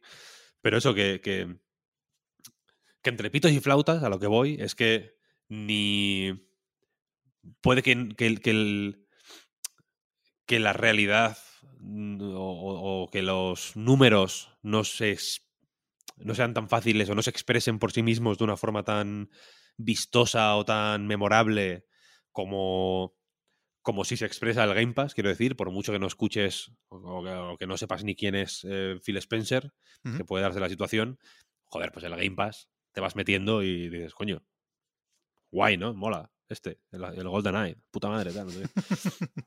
Eh, y, los, y las cifras de los informes de Sony, pues hablan menos o son más discretitas, desde luego. Jim Ryan pues, seguramente tampoco ayude a, a la hora de mejorar la situación, sin duda. Pero joder, que, que Sony sigue estando en una posición de primera es un hecho. Quiero 100%. decir, no- O sea, envidiable. Es una situación envidiable, envidiable, envidiable. De, un- de una manera que a, que a mí, ya digo, se me olvida y me a veces me cuesta de creer, Víctor. Sobre en todo de poder hacer, de, de- de estar en una posición de poder hacer ahora, de momento, ¿eh? igual llegado el caso dejan de poder hacerlo, pero ahora mismo están en una posición de poder hacer lo que les dé la gana, como les dé la gana, ¿sabes? De marcar un poco el ritmo de lo que quieren hacer y la naturaleza de las cosas que quieren hacer, marcarlas ellos sin, eh, sin tener apenas en cuenta lo que ocurre a su alrededor, Claro. que, joder, mm, po- mm, poca gente Sí, sí. poca gente lo tiene, vaya, desde luego. A mí me parece clave para explicar esta cierta incredulidad, porque de verdad que yo, que yo no, no lo habría dicho en la vida. Pero decían en este informe que creo que hacían referencia al último mes, es decir, a diciembre, tengo que suponer, si hablamos del Q3, ¿no? Y creo que hacía referencia solo a los Estados Unidos de América, pero desde luego en una diapositiva de este informe se decía que un 30% de los usuarios activos de ese mes no habían tenido una PlayStation 4.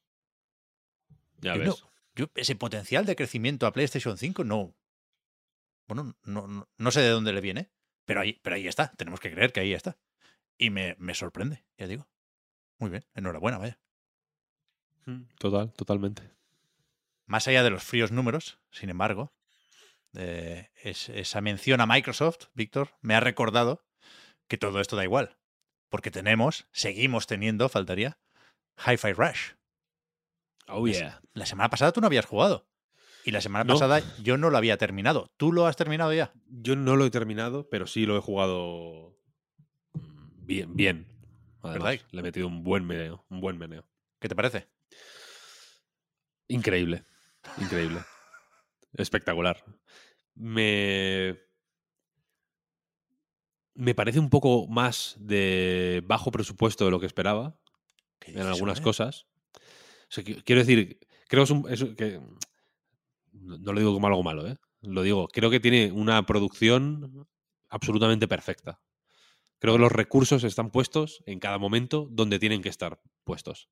Para que todo sea mm, la, la mejor versión de sí mismo que, que- que puede ser.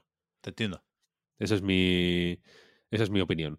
Pero, Pero tú ti- al principio, por ejemplo, lo veía un poco baguete en algunas cosas, me estaba tal, pero poquito a poco me ha ido contra- eh, contradiciendo el juego, ¿sabes? Es como, no, no, no, el diseño de niveles me parecía un poco random al principio. Y poquito a poco era como, no, no, no, es que estábamos esperando, estábamos esperando a... pim, pim, Mira qué, mira qué pantalla más guapa. Gracias, gracias. Muy bien, muy bien. Pero tú estás más cerca del equipo AA que del equipo AAA. Esto es un doble A, sí, sí. Ah, Yo no, yo no, yo estoy con, yo estoy con el triple E. Pero triple, triple de qué? Bueno, de graficotes, de musicote, de doblaje a un montón de idiomas y de una duración que es la, la que tiene que ser. No, no, cuádruple A no, pero do- doble A tampoco. Ya me gustaría que Mm. fueran así ahora los doble A, vaya. No son muy distintos a esto, ¿eh? Tú es que no juegas doble A, ¿sabes? Yo sí que Tú solo juegas al A. Fortnite y, y Mega Indies. Algún doble A me cae. Soul Hackers Bueno. 2, por ejemplo. Soul- mira, Soul Hackers 2. Ya lo, ya lo puse como ejemplo negativo hace poco, pobre. Claramente doble A. A mil jodidas millas de los valores de producción de Hi-Fi Rush. Sí, bueno, y, y- y hay triples As también que están a mil, a mil millas de, Claro. de, de- de- yo qué sé, de Pentiment, ¿sabes lo que quiero decir? Pero no- independientemente, que nos vamos a perder Sí, en la discusión sí, del, sí, del doble A Perdón, perdón. o el triple A, eh, independientemente, es un, es un juego magnífico, increíble, increíble. Hay que dar las Todo- gracias por este juego. Yo las doy cada día, vaya. Todo Mira- alegría, todo felicidad jugando a este juego, de verdad, espectacular. No soy muy creyente, pero en mi Kami sí vuelvo a creer. Y, y yo de verdad que, que es una relación basada en la gratitud la que tengo con Hi-Fi Rush, que me terminé hace un par de días, todavía no he podido jugar mucho de la segunda vuelta. Sí me lo puse en la dificultad más alta para ver si, si era factible terminarlo así, y creo que sí. As de la música se llama el... o As del ritmo. Creo que As de la música. Pero tiene la, la peculiaridad de que si te baja mucho el... Es exactamente un multiplicador de combo, pero hay un indicador que si, si vas atacando rápido y bien, sube. Y si te pegan o, o juegas muy a la defensiva, baja. Y en este modo, si, si baja a la D, pierdes automáticamente. Te mata. vaya.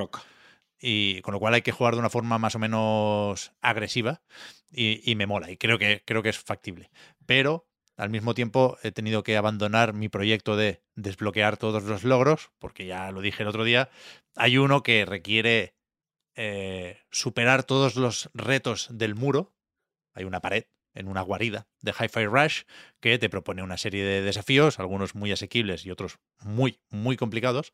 Y aparte de ir pintando un graffiti ahí, pues te van dando recompensas de todo tipo y hay que hacerlo entero para, para desbloquear todos los logros y yo no voy a poder, con lo cual desisto, pero sí que en los niveles de dificultad más alta me, me lo voy a pasar otra vez para acabar de desbloquear alguna habilidad que no me llegaba al dinero, pero que, joder, me sigue pareciendo increíble, el juego que más he disfrutado en muchos meses y, y tuve un momento de relativa y pequeñísima decepción, porque creo que le- al, al juego le, sien- le sienta bien que le dé el aire, y hay un momento que encadenas varios niveles de o fábrica o laboratorio o Mm, sí, túnel. Hay, hay un momento un, un poco más, ya no pasillero, doble A, también, doble A, pero sí, doble A. sí, sí, un poco más cerrado de, de, de lo que debería, y ahí sí, es verdad, Víctor, que, ha- que se ha ajustado el presupuesto, pero claro, al final vuelves a salir a la calle, y el final es increíble. El, el subidón final, imprescindible, condición, ¿cómo es? Sine qua non Sine qua non. de este tipo de juegos, lo borda. Además, la música está totalmente de su parte. Hay un temazo por ahí que no recuerdo cómo se llama, pero que, que me puso loco, Víctor. Y, y el final me pareció muy bonito, muy coherente, nada revolucionario una vez más, porque el juego es, bueno, juego de Clover, de Platinum, más tradicional no puede ser. Lo de... Es verdad que se, que se siente como fresco porque nos faltan juegos así, ¿eh? Pero que no inventa casi nada más allá de eh, hacérselo venir bien con el ritmo para empaquetar las cosas de una forma muy, muy efectiva y muy agradecida. Pero es, es un juego de los de antes, en ese sentido, y, y bien por él. Pero después del final, eh, vuelvo a estar tan arriba como estaba cuando empecé. Las primeras horas y las últimas son de 10. Y las del medio, pues no bajan mucho del 9, vaya. imprescindible totalmente que Muy anuncien guay, ya sí, la puta edición física, porque Ojalá, ¿eh? yo sin una cajita de esto no, no puedo estar. Y, y lo recomendamos una vez más. Ojalá, ojalá. Sí, a mí me gusta mucho que el- la historia del ritmo en otros géneros eh, nos comentaban en Patreon, por ejemplo, que, que, por, que por qué ensalzamos este y no Metal Hellsinger, por ejemplo, que es, que, es, muy reciente y demás, pero en, en- que lo que hablamos de él en su día, ¿eh? y el- el- le, le pusimos un 8 en la web, quiero decir, no es un juego que hayamos ignorado más que otros, en realidad. Eh, pero en otros géneros, es cierto que este rollo de mezclar ritmo con em, acción, pues bueno, tenemos casos en first person shooters. Está Metal Hellsinger al final es un derivado un poco de eh, uno que se llama BPM, Bullets, Bullets per Minute, creo que es. Que es también, pues es un juego Sí, de pegar tiros sí, al ritmo sí, de la música y tal y cual, que creo, creo que es un poco el primero que hizo esta mezcla. Em, o el Necrodancer, por ejemplo. En otros géneros, tengo la sensación de que es un gimmick guay, que puede funcionar bien y que si te encaja el rollo, de, yo que sé, que la, música te mola especialmente, o el género, o la ambientación, o lo que sea, te, de la música me refiero, te pues empatizas con él mm, especialmente, pues te puede entrar muy bien. Pero en el caso de Hi-Fi Rush, es que los hack and slash son esto, quiero decir. Normalmente se les llama machacabotones cuando no hay nada, cuando no hay nada más lejos de la realidad que, que eso. No son machacabotones. Si, si machacas botones, de forma machacar botones, no en el sentido de apretarlos muy fuerte, con mucha pasión, sino de dar al tuntún, ¿no? En plan, puñetazo fuerte, puñetazo. O sea, ataque, ataque flojo, ataque fuerte, al tuntún y que, se- que sea lo que Dios quiera. Haciendo eso no consigues nada. Eh, eso no es ni jugar prácticamente, ¿no? Es, es un, puedes, puede tener un ligero parecido con jugar. Ah, Jugar así a bayoneta puede parecerse a que estás jugando a bayoneta, pero no estás jugando a bayoneta, estás, estás haciendo el tonto. Es, una, es un pasatiempo, es una actividad que, que igual te entretiene un rato, pero cuando juegas a bayoneta es cuando juegas con ritmo. Quiero decir, tienes que tener ritmo para jugar a bayoneta también, porque no puedes hacerle, yo qué sé, no puedes elevar a los enemigos al aire si no tienes ritmo. Quiero decir, porque tienes que hacer tu ataque, tu ataque, tu paradita y tu ataque. Esa paradita, que viene previa al gancho hacia arriba, es ritmo, quiero decir, porque tienes que hacerla en un momento concreto, que, que, que no está ligada a la música, como en Hi-Fi Rush, pero sí está ligado al ritmo de los frames al final. Quiero decir, ¿no? Tienes que hacerlo en un momento concreto, en una ventanita mm, muy pequeñita, que es un ritmo, en realidad. Es un, y tienes que hacerlo, tienes que jugar así. Es menos explícito y es menos musical, desde luego, pero desde luego es igual de rítmico. Devil May Cry 5 que hablábamos antes, lo mismo. Se juega así. Es como, es como, es como se juega a estos juegos. Igual no tienes que seguir el ritmo to- todo el rato, que es, la, que es evidentemente la gracia de Hi-Fi Rush. Yo no me había dado cuenta de que el tío corre al ritmo de la música y todo. Claro, claro, claro. Y, y el escenario se mueve. al- El escenario sí, el escenario sí, el escenario sí había visto que se mueve y me, y me había fijado que cuando está parado hace como el, El snap. el snap así al ritmo de la música, pero me me fijé el otro día de que corre al ritmo de la música y todo. Sí, sí. Qué guay.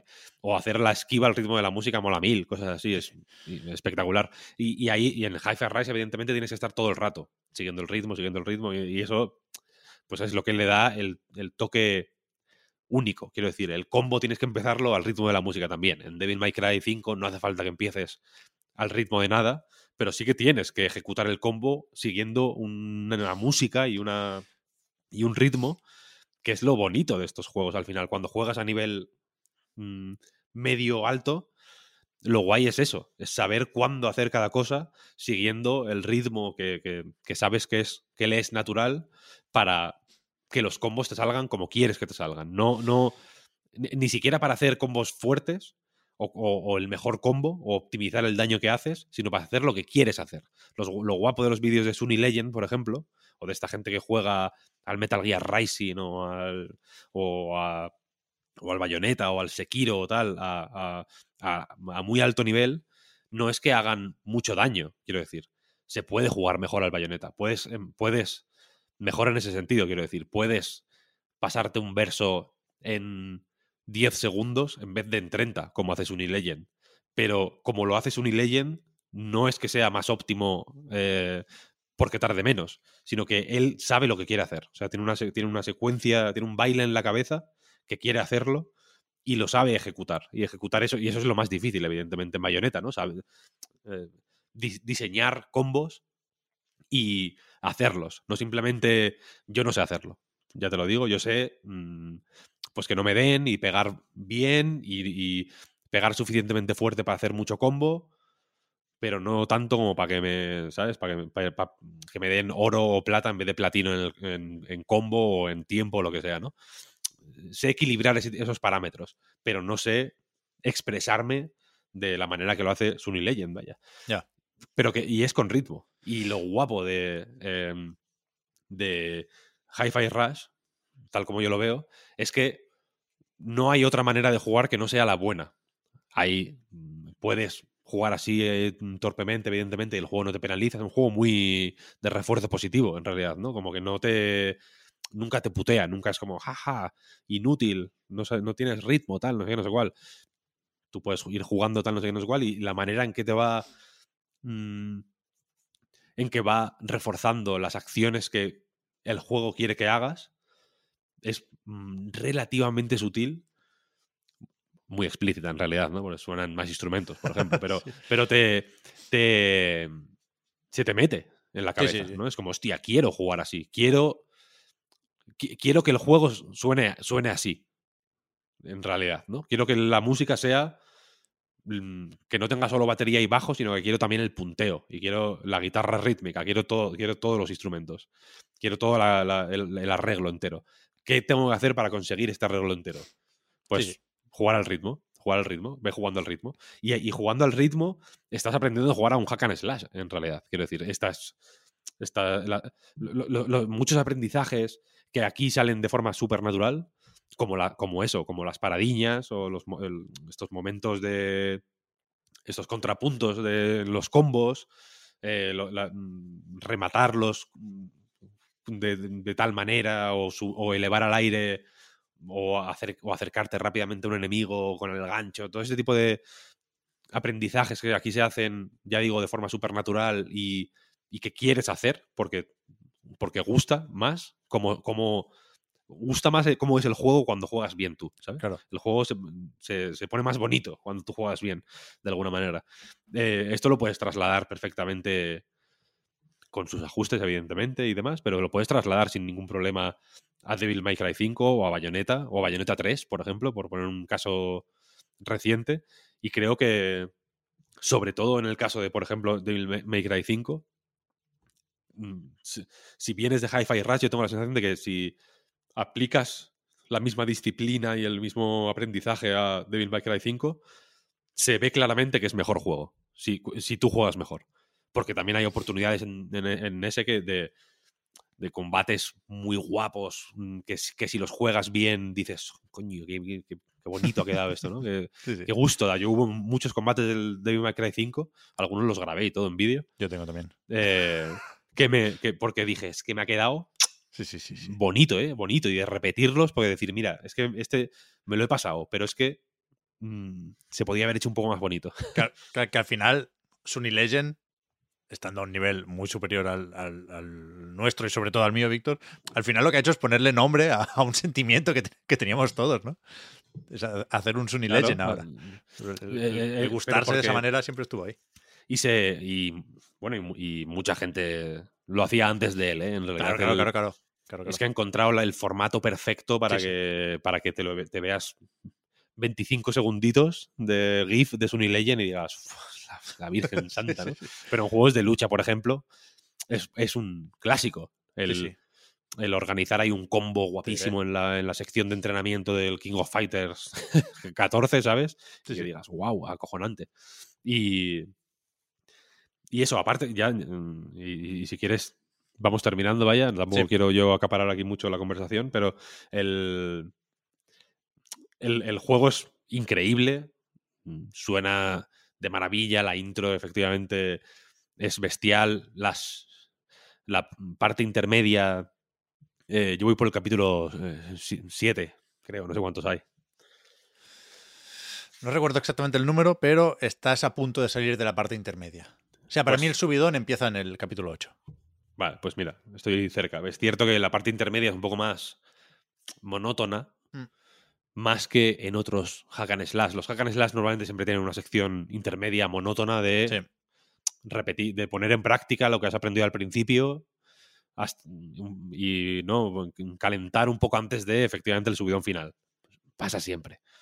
Eh, pero en este igual es un poquito más pronunciada de la cuenta, pero es que la, la- la alegría de, de- Joder, de las cinemáticas mismo. Es que igual es un poco Sí, sí. vulgar hablar de las cinemáticas, pero mm, son tan guapas, ahí, están tan llenas de, de- de detalles, en la- en los gráficos son tan bonitos. mm, Es, un- es una cosa. mm, Da, da gusto, da gusto. Sí, sí, sí. El, el tono del juego, todo es, es, es increíble, vaya. Es impecable, es impecable. Y, y, joder, sobre eso, varias cosas muy rápidas, Víctor, por, rematar mi opinión respondiendo a algunos de tus argumentos.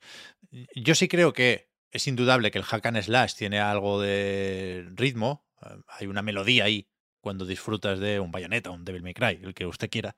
Eh, pero creo al mismo tiempo que uno puede ser muy bueno jugando a hack and slash y, no tan bueno jugando a Hi-Fi Rush. Porque es un poquito más inflexible el ritmo de este juego y esto puede llegar a ser determinante. Quiero decir, yo nunca he tenido problemas para avanzar. Me ha, me ha parecido relativamente fácil el juego, quizás demasiado fácil. No, no estoy preparado todavía para responder esa pregunta.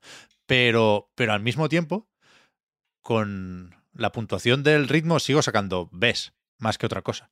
Puntuación S, tiempo S, ritmo eh, B. El ritmo, el, el ri- el ritmo perfecto este de la. Sí, tengo que esforzarme mucho también. Para sacar una S de, de global. Y, si, si quiero y tengo tiempo, lo acabo haciendo. ¿eh? El logro de sacar todo S en un nivel, en el primero, sí lo tengo. Pero me, me cuesta. Y los parries, por ejemplo, no me, no me salen casi sin querer. Los acabo haciendo, pero hay un momento ahí, Space Channel, de repetir el, ritmo y las pulsaciones del enemigo, que a veces me cuesta un poquitín. Quiero decir que entendería que alguien que juega sin problemas a un Devil May Cry aquí se encuentre con una barrera inesperada. Yo creo que se puede acabar superando a poco que te lo propongas, ¿eh? Pero, pero es verdad que la relación no es inseparable, creo yo. Pero en cualquier caso, sí creo que las, las similitudes con Metal Hellsinger son relativas. Quiero decir, mecánicas rítmicas, las que quieras. Y, y no creo que se ignorara Metal Hellsinger, ni muchísimo menos, ni aquí, ni en ningún lado. De hecho, estuvo también en Game Pass, salió también en Game Pass, ¿no? Con lo cual la, visibilidad que le da Microsoft sin el Developer eh, Direct es comparable. Y es un juego de Tencent, ¿eh? Cuidado. Que, que está bien Metal Hellsinger, ¿eh? Pero no, no me vale aquí la narrativa de pobrecito Metal Hellsinger, que nadie se, se acordó de él. Y sí me vale, fíjate, con otra comparación que leí el otro día y me parece especialmente acertada, quiero decir, lo de Metal Hellsinger es válido, ¿eh? se vale, lo comentamos. Pero, pero hay otro juego que se llama No Straight Roads, que está bastante bien y que intentaba algo más similar a, lo que hace Hi-Fi Rush, porque también era una aventura en tercera persona, pegabas con, con las guitarras, había un, bueno, un- una energía ahí, un tono muy colorido, pero, pero al final no, no estaba igual de bien atado que Hi-Fi Rush. Está, está bastante bien, ¿eh? Y creo recordar, Yo no que sé hay ni una- cuál es. hay una demo por ahí. Yo lo descubrí con una demo. Y luego lo acabé jugando en Switch, me parece. Y, y está guay. Es, es una mezcla, para que os hagáis una idea, ¿eh? entre Hi-Fi Rush y Psychonauts. Que suena muy bien y de hecho ves un tráiler y es un juego muy llamativo, ¿eh? Pero luego la ejecución no es tan brillante ni tan perfecta como en Hi-Fi Rush. Pero, pero aquí sí eh, compro un poco más lo de pobrecito, no Straight Roads y eh, en cualquier caso vuelvo a repetir que igual que el anuncio y el lanzamiento en el Developer Direct no habría sido igual de potente si el juego no fuera así de bueno, también es verdad lo contrario, ¿eh? que no, no tanta gente hablaría de un juego así de bueno si no hubiese salido en el, en el Developer Direct y se hubiera lanzado por sorpresa. Jugaron muy bien sus cartas todos aquí. Aquí, en este caso, es perfecto porque aunque no funcione, digamos, es suyo el juego en realidad. Sí, sí. O sea, que se queda todo en casa, que no es que pues igual el siguiente proyecto no tira por otro lado. Pero que yo creo que, por ejemplo, Tango es un buen estudio para hacer este tipo de juegos. Sí, Doble claro. SAS. Lo siento sí. por la insistir en ese sentido, pero en este, este tipo de juegos menos ambiciosos y ¿no? con menos en juego, le, le va de maravilla, vaya. Yo estoy encantado y sé perfectamente que va a ser mi juego de cabecera durante unas cuantas semanas más. No, no hay otra, no hay otra. ¿Y GoldenEye? Nah, paso. Quería decir alguna cosa más, no la recuerdo. Da igual, no pasa nada. Seguro que está casi todo dicho. Pero sí he encontrado la canción que decía. Perdón si la conocéis y os suena a spoiler, pero bueno, no creo que sea especialmente famosa. Y en cualquier caso, no, no la pongáis si no habéis visto esa parte del juego. Dejad que os sorprenda porque encaja maravillosamente bien. Y yo creo que es un tipo de canción que deberíamos ver más en videojuegos, que debería formar parte de más bandas sonoras porque, porque encaja muy bien. Se llama Wiring, no sé si lo he dicho bien, W-H-I-R-R-I-N-G, de un grupo que se llama The Joy Formidable. No es tan conocida, ¿no? Y hay un punto, bueno, es que el juego es muy furicuri en realidad, no, no es el mejor momento para acordarse de, esa serie porque hay un reboot que no está tan bien como la original, pero, pero este rollo furicuri a mí me, me maravilla, me encanta, me encanta. Muy bien, muy bien. Hi-Fi Rush, lo puto máximo. Y ahora es el... Ya casi no me acordaba, Víctor, porque al final hemos hecho casi un, un podcast normal. Podemos, podemos sacar dos programas de las grabaciones de esta semana. Porque ahora es cuando viajamos en el tiempo y nos vamos a ayer, que fue cuando grabasteis, yo no pude estar, la segunda parte del podcast. La parte de los juegos que no son Hi-Fi Rush. There's never been a faster or easier way to start your weight loss journey than with PlushCare. PlushCare accepts most insurance plans and gives you online access to board-certified physicians who can prescribe FDA-approved weight loss medications like Wigovi and Zepbound for those who qualify. Take charge of your health and speak with a board-certified physician about a weight loss plan that's right for you. Get started today at plushcare.com slash weight loss. That's plushcare.com slash weight loss. plushcare.com slash weight loss. I'm Sandra, and I'm just the professional your small business was looking for. But you didn't hire me because you didn't use LinkedIn jobs. LinkedIn has professionals you can't find anywhere else, including those who aren't actively looking for a new job, but might be open to the perfect role, like me. In a given month, over 70% of LinkedIn users don't visit other leading job sites. So if you're not looking on LinkedIn, you'll miss out on great candidates like Sandra. Start hiring professionals like a professional. Post your free job on linkedin.com/achieve today.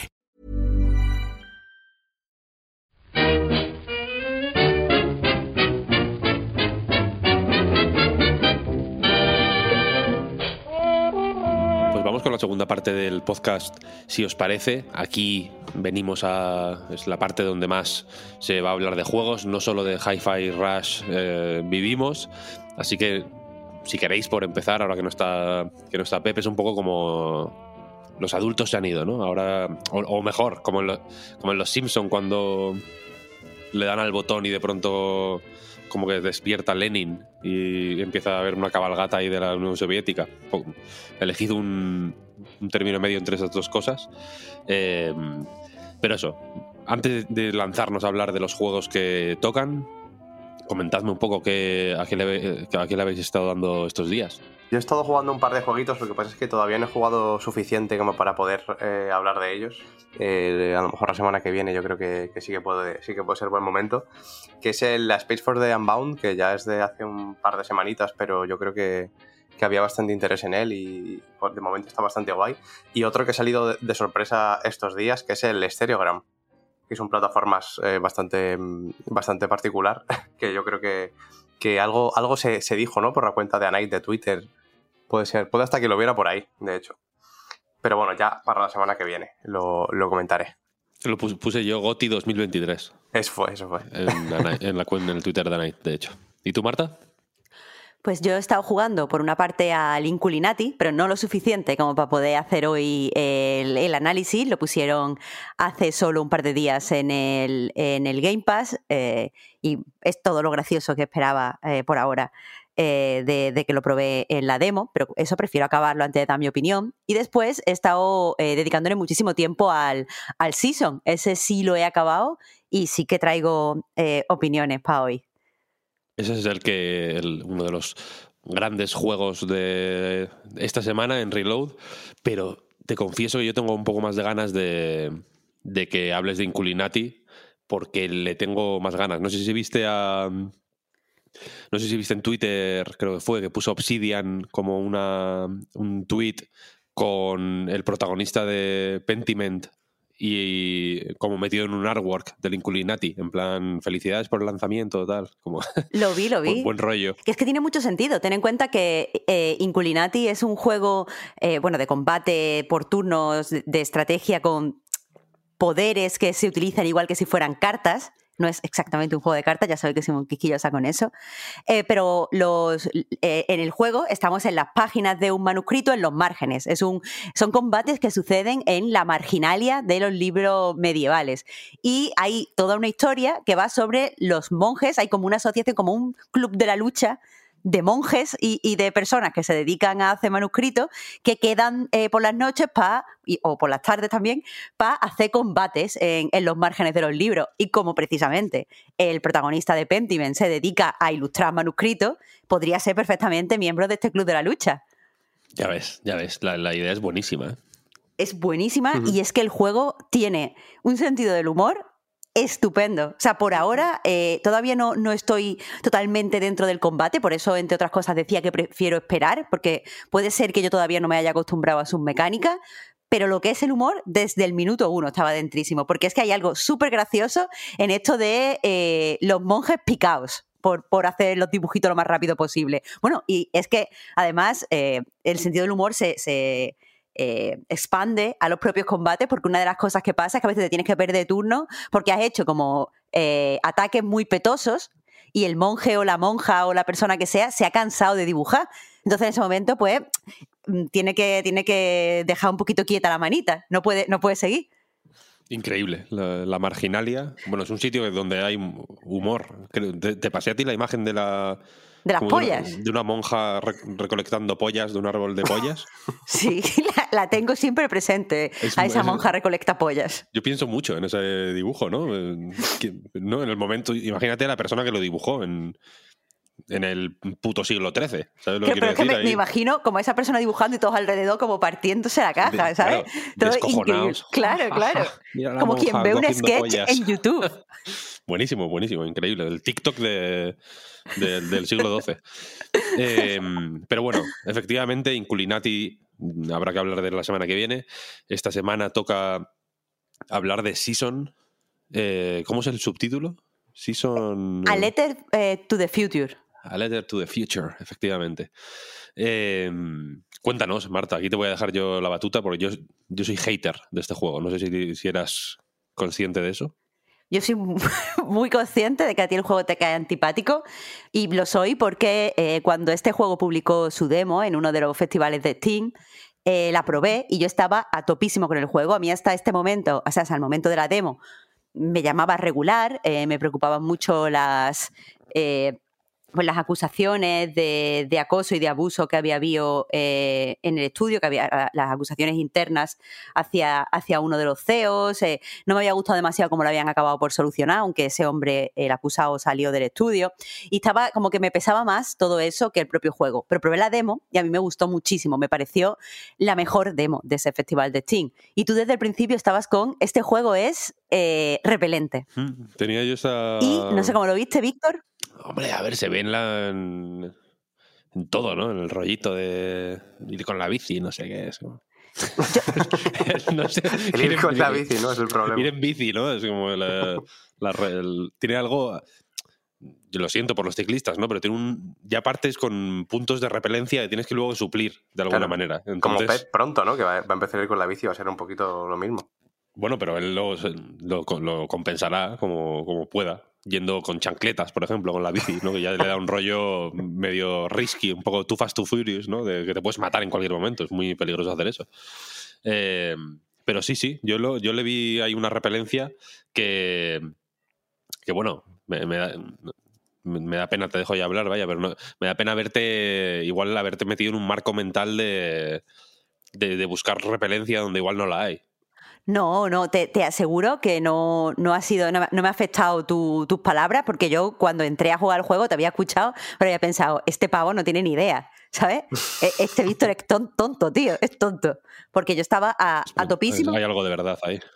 No, eh, lo viste, lo viste muy bien, eh, te funcionó muy bien la intuición, pero eso, me senté eh, con muchas ganas de- del juego y sí que es verdad que al principio, eh, o sea, la, la primera hora es eh, estupenda, o sea, te plantea un, un- o sea, el, el planteamiento inicial es muy interesante, estamos viendo a un a- avatar mudo, esto es algo que no se percibía en la, en la demo porque no te daban como, como las primeras imágenes, no te daban como la introducción, pero tenemos un avatar que es totalmente mudo y después vemos a una persona, entendemos que desde el futuro, leyendo eh, como el diario que, que este, este avatar, esta chica, ha dejado para la posteridad. Entonces tenemos una narradora que no es la protagonista, pero que está leyendo las cosas que ha escrito la protagonista. Y a mí eso ya me encantaba, porque te planteaba como que el juego era una especie de diálogo. Es decir, eh, la, persona que la persona que estaba hablando no pensaba esas cosas, pero la persona que no decía, la, pensaba la persona que no decía nada y que estaba actuando. Y entonces yo de repente ya estaba como, vamos a buscar las contradicciones entre lo que el personaje hace, lo que el personaje escribe y lo que la narradora lee. Estaba muy adentro de eso. Y, nada más, eh, bueno, dejado este, este planteamiento, nos meten en un pueblo en donde la protagonista, o sea, hay, donde hay una serie de cosas muy sugerentes. Una es que nuestro mejor amigo ha tenido un sueño profético y se ha dado cuenta que, que va a acabar la, la estación en la que vivimos. Y eso es otro elemento muy interesante, porque en este juego los personajes son conscientes de que están viviendo en la historia, en el sentido de que una persona de la Edad Media, ya que hablábamos antes de la marginalia, esa persona no piensa, wow, estoy en la Edad Media, tengo que hacer cosas de la Edad Media. Y después cuando se acerca eh, la, la era moderna no piensan, uy, uy, uy, que se acerca la era moderna, ¿qué hacemos? Sino que las personas pues vivimos y a posteriori miramos hacia atrás y eh, pues hacemos separaciones en el pasado o ca- ate- categorizamos el pasado y le ponemos un nombre nombre de eras o, lo que sea, yo que sé, la edad del bronce, eh, no sé qué, el renacimiento. Eh, pero en este juego las personas eh, como que son, son conscientes de hace cinco años teníamos la era, o sea, perdón, la estación de las guerras eh, y eso eh, acabó con la era del agua y una- en una, entrevista después te cuentan, sí, yo vivía en la era de agua y una mañana me levanté y entonces nos dijeron que ha empezado la, la estación de las guerras y, y eso también es muy estimulante. Entonces eso, nuestro amigo ha tenido un sueño profético, este eh, lo confirma como la, la sabia del pueblo, este, esta estación se va a acabar, y nuestro personaje, que nunca en su vida ha abandonado este pueblo, dice que se va a ir para documentar cómo era la, la estación que acaba de terminar, para, por, si hay muchos cambios, pues que eh, tengamos como una visión de, de cómo era. Y durante la primera hora, co- que es como el tutorial, recorremos nuestra aldea. Y es muy interesante porque, eh, claro, este mundo es relativamente extraño, es como cercano, pero extraño. Es como un, eh, una Italia mágica, eh, más o menos esta aldea. Entonces nos va explicando, pues hacemos una foto de la estatua de la plaza. Este señor es el doctor Fumio que hizo no sé qué, que hizo no sé cuánto, que hizo no sé qué, y te lo explica la narradora, que es lo que, lo que tú, como, como el personaje, has escrito y has puesto en tu diario. Porque la mecánica principal es que tú haces fotos y grabas audio y con todo esto lo añades en un álbum de recortes. Tú puedes añadir lo que quieras. Puedes añadir una foto y entonces escuchas la explicación sobre esa foto. Puedes añadir una reflexión que se pega como un papelito escrito a mano y entonces pues eso queda para el futuro y todo esto genial.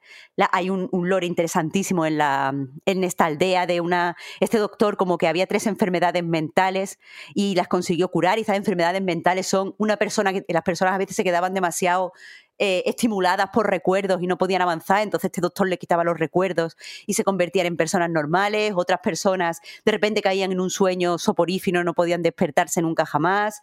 Eh, otras personas se desincronizaban con el tiempo y de repente, eh, pues yo qué sé, se quedaban estáticas durante dos días y para ellos solo había pasado un segundo, cosas así. Y este doctor los curaba. Y todas estas enfermedades están muy guays. Yo pensaba que esas enfermedades iban a ser temas dentro del juego, porque de hecho, nuestra madre, eh, antes de irnos, nos da como un colgante y para hacerlo ha tenido que perder sus propios recuerdos para que nos protejan. Entonces ya había ahí como una cosa de, vale, nosotros hacemos un álbum mm, de recuerdos nuestra, o sea, en esta sociedad la gente puede quitarse y ponerse recuerdos, los recuerdos nos sirven para, para protegernos, este tema es la memoria.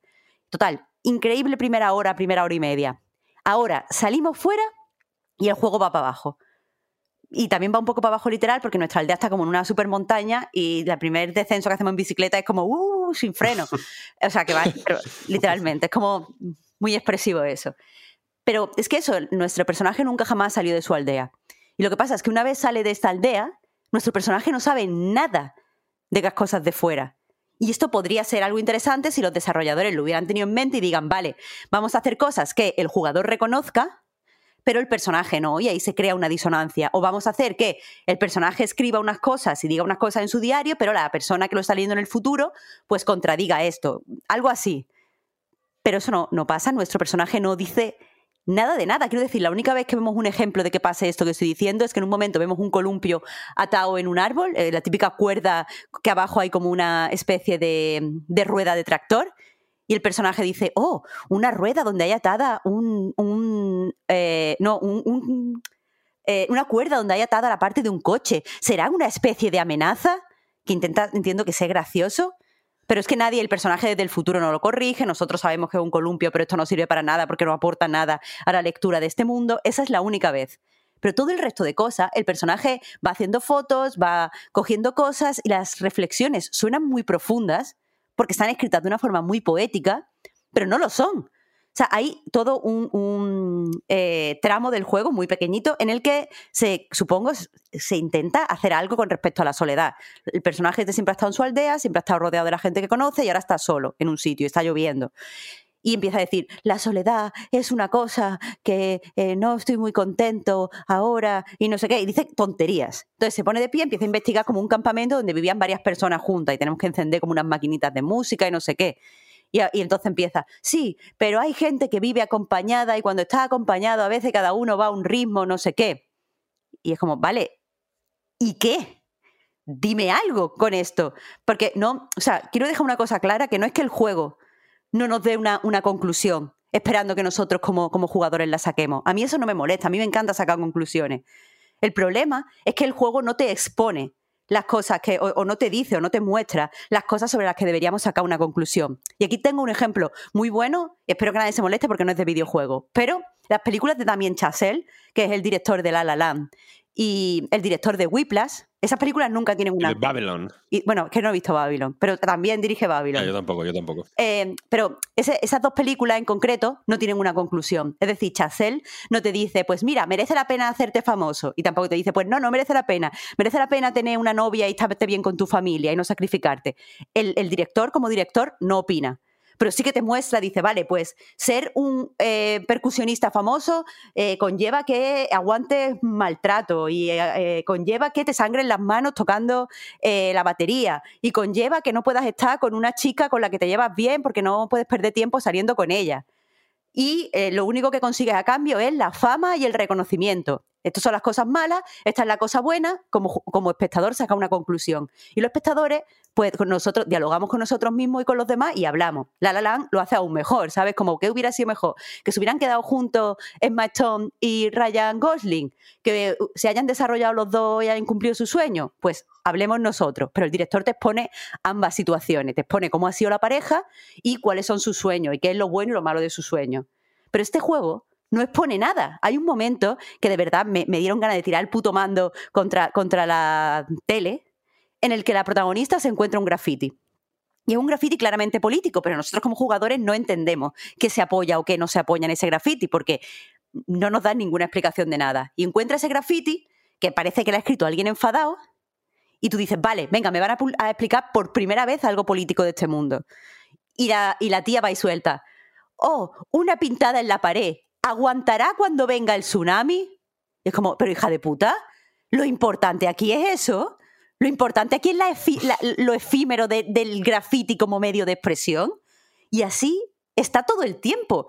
Entonces, me, da mucho coraje porque se hablan de temas que tienen que, dar lugar a reflexiones. Por ejemplo, se habla de la guerra, porque hubo un periodo de guerra hace poco, pero no nos dice entre qué bando fueron la, guerra, qué bando quería cada uno, que no tienen por qué darnos un paralelismo con la realidad, si no pido eso.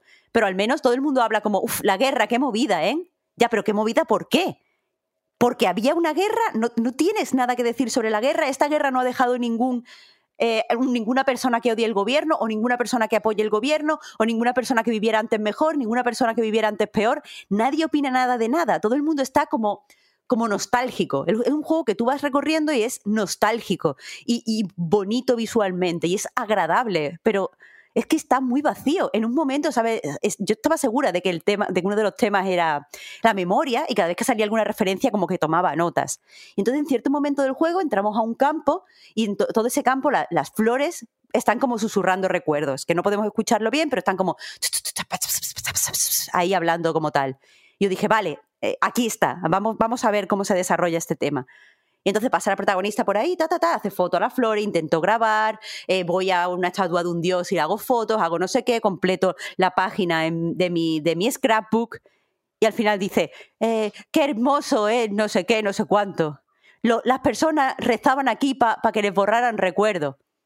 Y es como, sí, tía, pero ¿qué? Sea, recuerdos malos, recuerdos que no les cabían en la cabeza, eran personas que estaban enfermas. ¿Cómo se relaciona eso con el médico de tu aldea? Dame más información para que yo sepa qué es esto, porque si no, es un campo muy bonito donde es incómodo jugar porque hay mucho ruido. Fin. Y y es eso, es que no tiene nada, no tiene nada. Si eres una persona como que te gusta vibrar con el juego y que el game feel sea muy el game feel en este juego la apoya. Pues entonces que el game feel sea bueno, mm, ver un sitio como bonito, idílico, pasear con la bici a tope. Este juego e, es increíble para eso.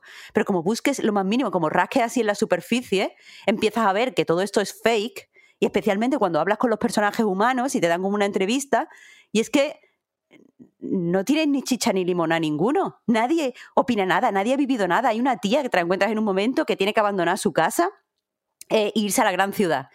Y te dice ambas cosas, que, le gusta mucho de menos su granja, la había echado mucho de menos, pero está bien mudarse a la ciudad también, porque voy a poder empezar una nueva vida y dejar todo esto atrás. Pero es muy bonita la vida que he tenido hasta este momento. Si pudiera, seguiría con ella, pero la ciudad también tiene, y es como, Dios mío, estas personas, ¿quiénes son? ¿Son Buda? Eh, Dios, es que, es que he tenido muy, muy mal. O sea, es antipático, Víctor. Es antipático que, nadie opine nada de nada y que lo único que usen es un lenguaje rimbombante para que no se note. ¿Y por qué se meterá? Por lo que estás contando, yo entiendo que el juego se mete en camisas de once varas. Claro. De alguna manera, o que usa. O sea, que usa lo. Que, que no, que, no sabe ir más allá de lo puramente superficial, pero ¿por qué meterse en camisas de once varas, no? Si nadie te lo ha pedido, en realidad pienso yo. Eso es lo que, lo que, lo que me suscita un poco a mí, ¿no? Que, mm, como que el propio juego se define como reflexivo, de hecho. Eh, si, te vas a, su descripción literal, ¿no? En sus páginas de, Steam o de Play o donde corresponda.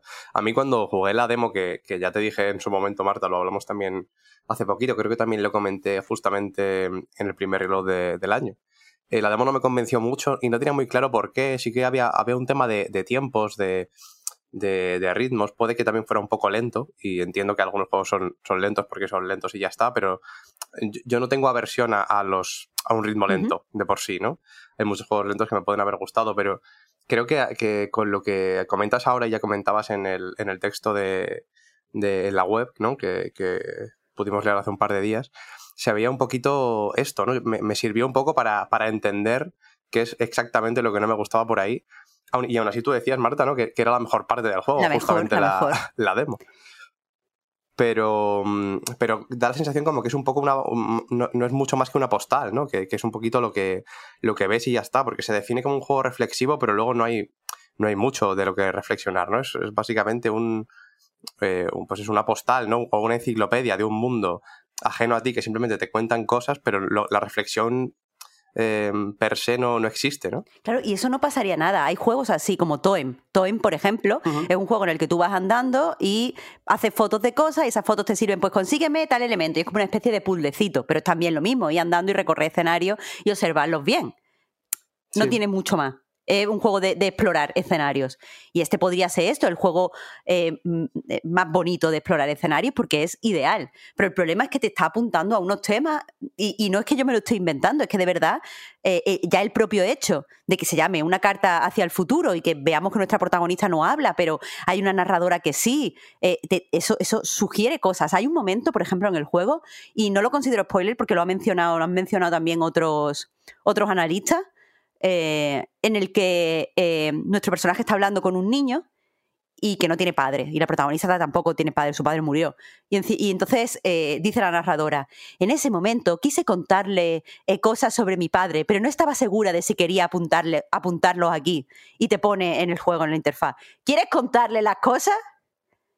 Y es como, pero si acaba de decir que no quiere. O sea, la primera cosa que ha hecho la protagonista sin mí es decirme que no quiere escribir esto. Y yo cojo y le digo, sí, quiero apuntarlo, que te jodan, protagonista.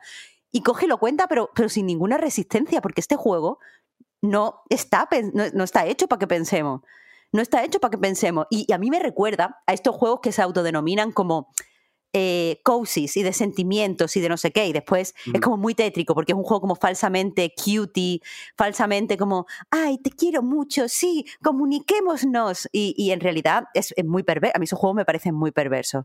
O los que utilizan como la enfermedad mental de, estás deprimido, sí, pero vamos a, animarte haciendo no sé qué. Y, son como, como perversos y no están bien pensados. Simplemente han, han malinterpretado muchas veces lo que significa ser agradable o lo que significa ser empático o lo que tal. y, y te crean como una especie de juegos raros. Pues este juego es un poco así y, me molesta muchísimo el lenguaje porque a mí no me importa que se hable en un juego bonito o que se hable de una forma poética, pero que se hable de forma poética para enmascarar que no hay que decir nada.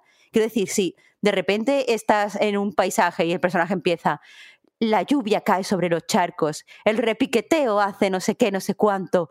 Mm, cuando avanzo, siento que el bosque me da la bienvenida. Esto no es decir nada no estás diciendo nada, no estás describiendo el bosque, no estás describiendo tus sensaciones, no estás describiendo los sonidos, no me está haciendo nada, porque no tienes nada que decir, pues cállate, déjame sacar la foto en silencio, no me taladres la cabeza. Y, es que... el juego tiene oportunidades, miles de decir cosas interesantes. Hay un momento en el que estamos en la casa de una artista súper vieja y esta artista dice que no le gusta su obra, que ha tirado la vida por la ventana y no hay ninguna reflexión sobre el arte, ninguna reflexión sobre la experiencia museística, ninguna reflexión sobre dedicar tu vida a algo que desprecia nada. Hay un de este de, ¿me ayudas a hacer una nueva obra? ¡Oh, qué bonita ha quedado mi nueva obra! Hazle una foto y déjala para el futuro. ¿Pero por qué quiere crear una foto si odia su obra? Que, su obra, su foto, la foto no es la obra. Y eso es lo primero que te diría un artista que se dedica a hacer cosas con materiales encontrados, que una foto de su obra no es la obra. Pero el juego no lo sabe porque el juego es imbécil. Y es que ya me estoy enfadando, pero es que es verdad, es que me sentía súper indignada jugando porque me estaban tratando como si yo fuera tonta. Y no, soy tonta. No sé, tío. O sea que al final es un poco el mayor problema de.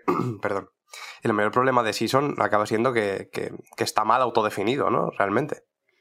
Pero es que no, no, no. No es que esté autodefinido, porque a mí no, yo no miré la descripción antes de jugar. Yo no miré cómo se etiquetaba. Yo empecé a jugar y como, como me dedico a, analizar cultura, ya sé cómo se. Yo qué sé, Oscar, por poner un ejemplo, el último capítulo de las sofás, yo no te dije lo que iba a pasar antes de que pasara por el avance. Si no te se lo dije a ti, te lo dije a Juan. Pero no te dije cómo iba a acabar el capítulo. Sí. Claro, y eso lo sé porque me dedico a esto y entonces veo el avance y veo qué se pone y qué no se pone y cómo se pone y dije, uff, ya sé a dónde van. Y eso me pasa mucho porque me dedico a esto. Y muchas veces no sé cómo acaban las cosas, pero sé cuál es el tema. Muchas veces empiezo y por cómo plantean la intro digo, vale, el tema es este, de esto es lo que me quieren hablar y, ya está. Y, eso no es porque sea lista en realidad, eso porque no, no tiene que ver con eso, tiene que ver con la experiencia en mi trabajo. Pero es que aquí, cada dos por tres me están apuntando a un tema y ninguno de los, Es que no hay ningún tema. No hay ningún tema. El, mundo es bonito. Pues ya lo sé que es bonito, lo estoy viendo en la carátula del juego. Para esto, no me tengas entretenida para arriba y para abajo 12 horas, la verdad.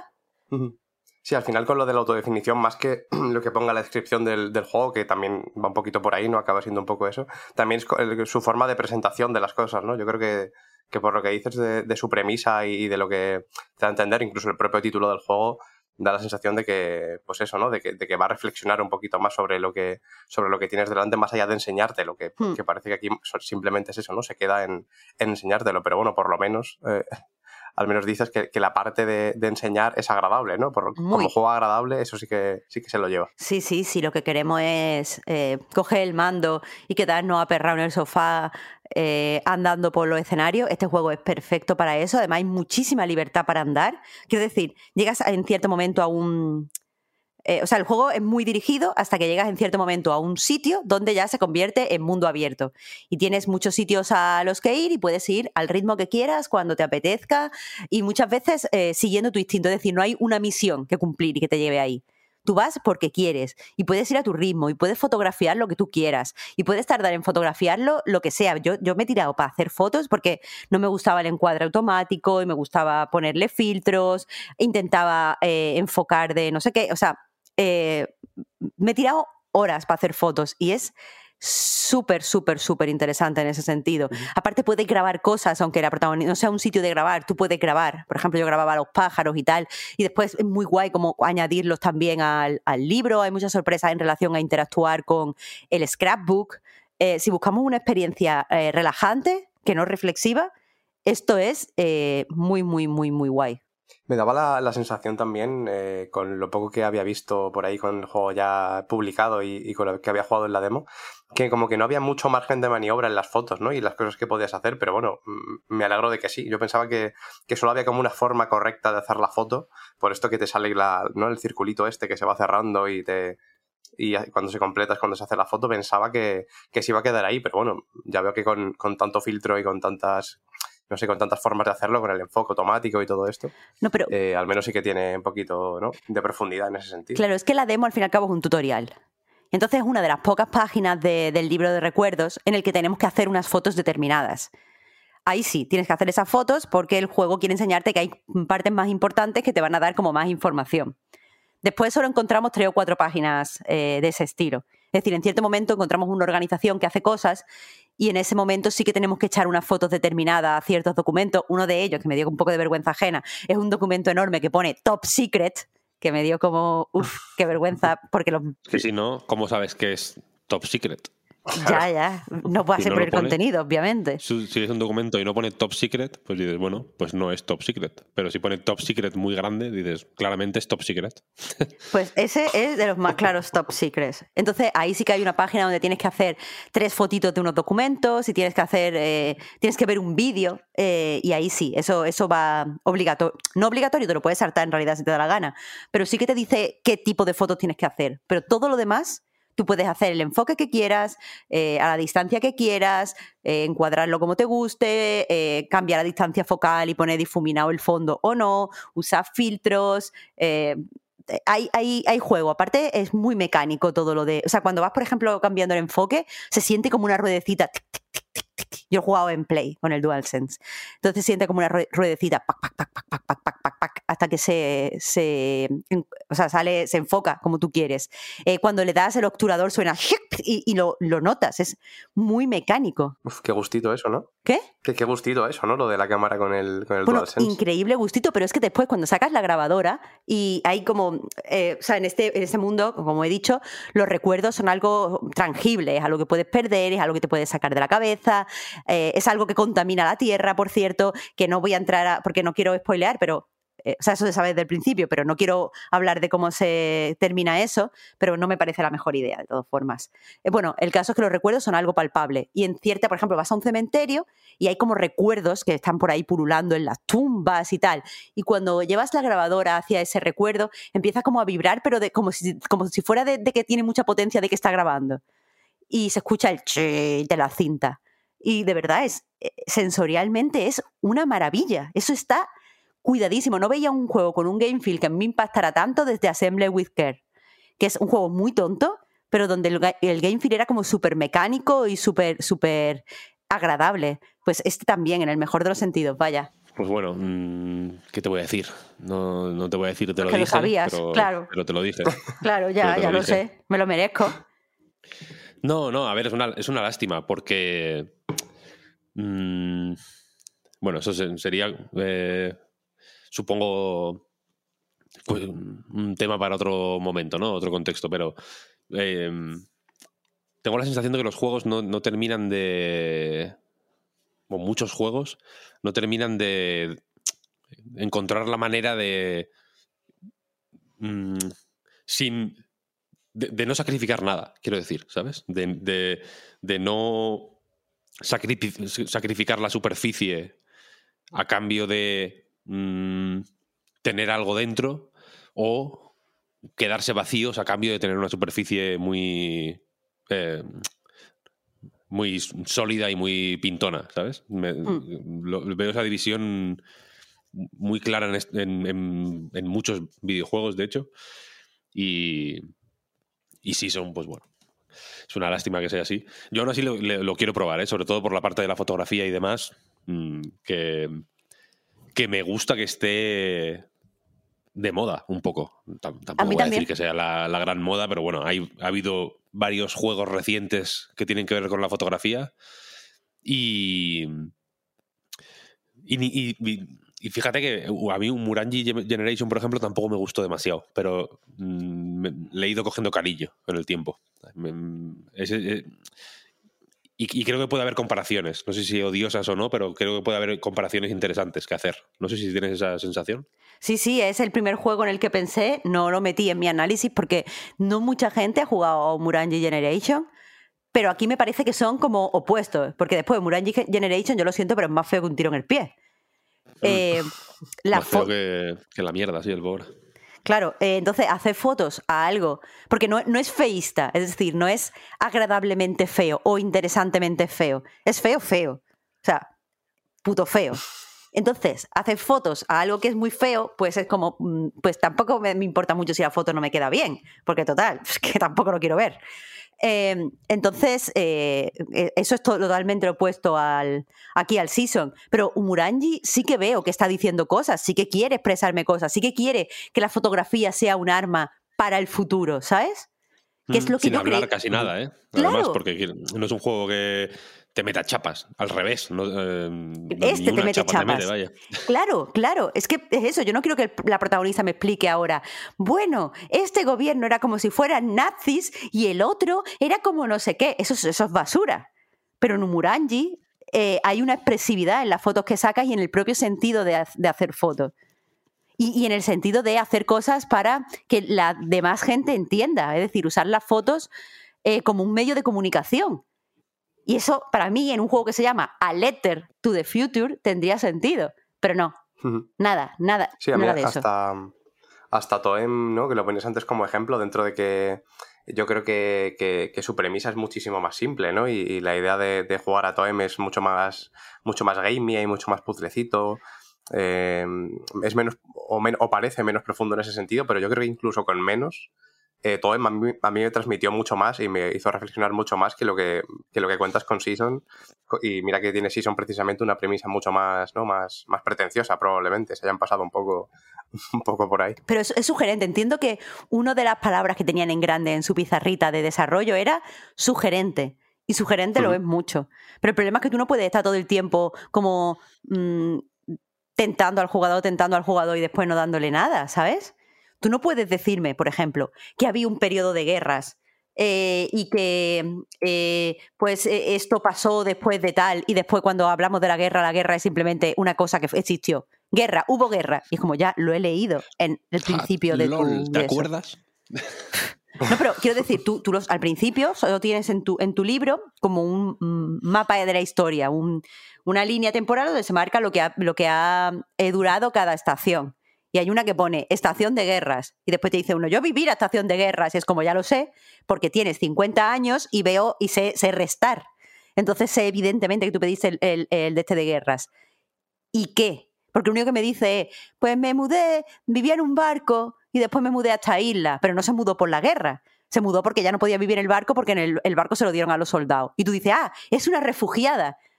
Pero no, eh, lo hizo también porque quiso. Y es como, bueno, pues ya está, pues entonces la guerra que fue la puta polla o qué? No sé, no sé. No fue ni, ni buena ni mala.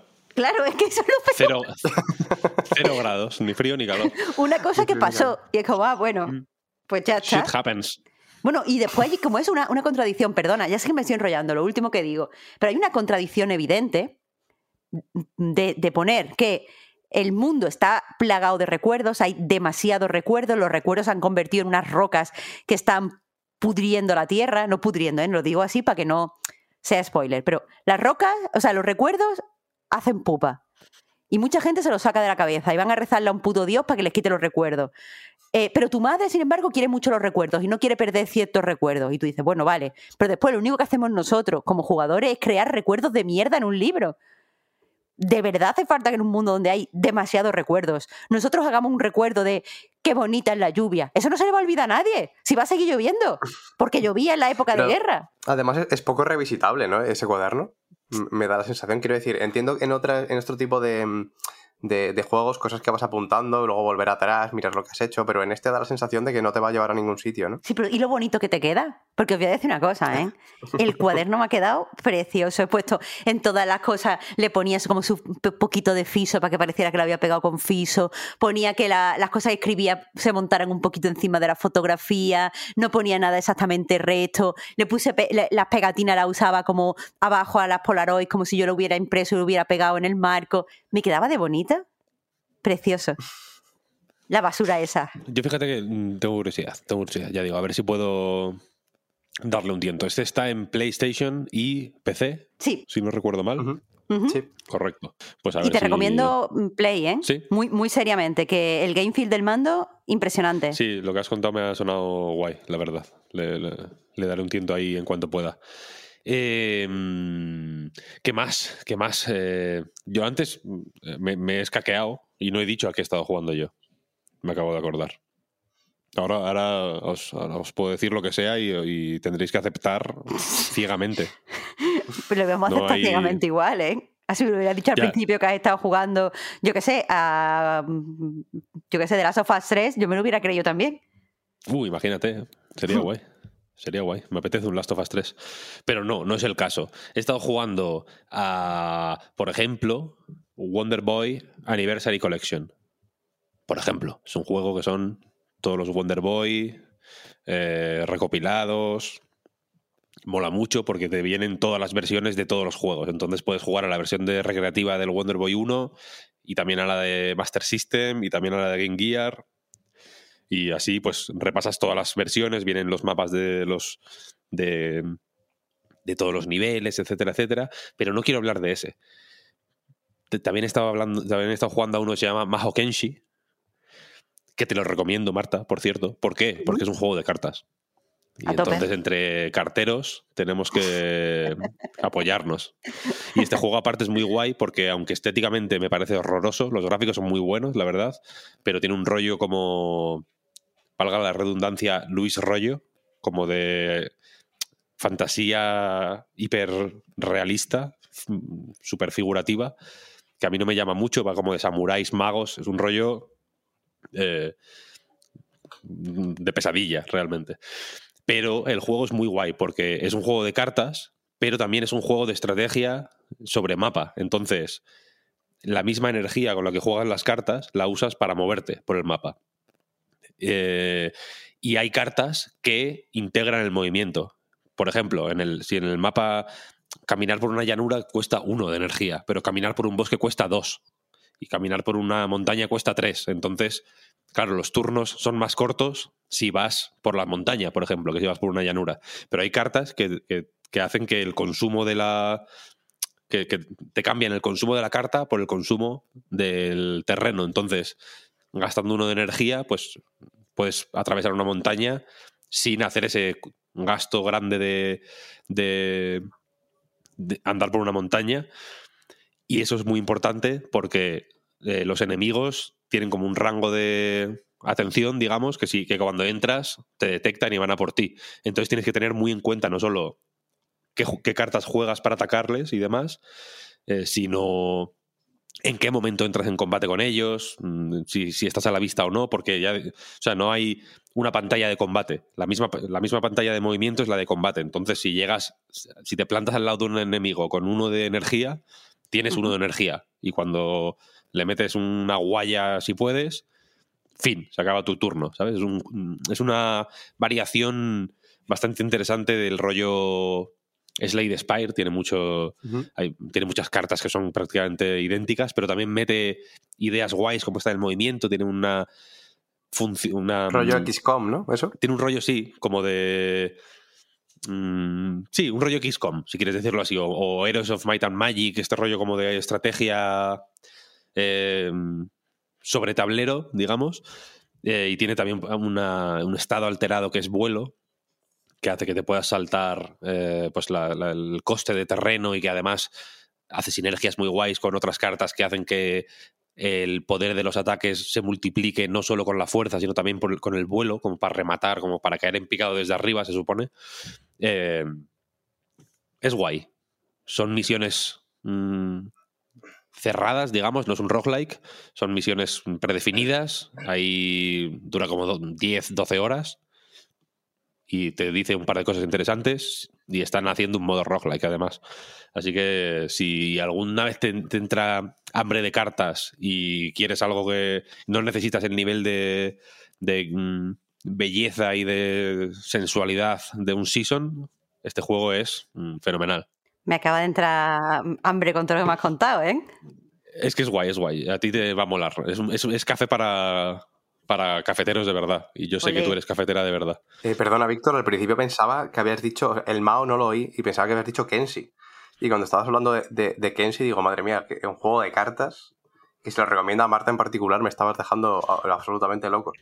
Tú dices la serie esta del, del, del- del pedófilo.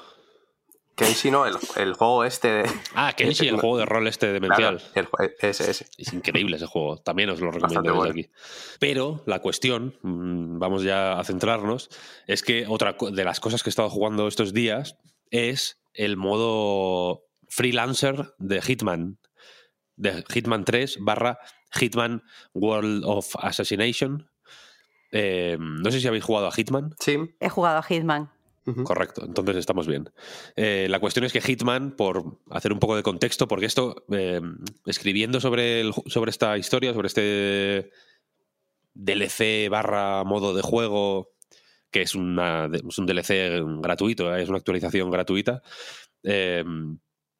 estuve mirando cómo iba el rollo de World of Assassination, toda esta mierda de la plataforma donde se integran el Hitman de 2016, Hitman 2, Hitman 3, etcétera, etcétera, y es un lío que flipas. No me extraña que, que, lo hayan querido cambiar, porque la cuestión es que Hitman 3, si os acordáis, cuando salió tenía la particularidad de que mm, venía, entre comillas, con, con algo así como unos remasters del 1 y el 2 integrados. Tenías que tenerlos en propiedad, pero los podías meter dentro de Hitman 3. Y entonces, desde la interfaz de Hitman 3, podías acceder a todo el contenido de la trilogía, de esta, de esta tercera trilogía de Hitman, que ya van nueve juegos con este.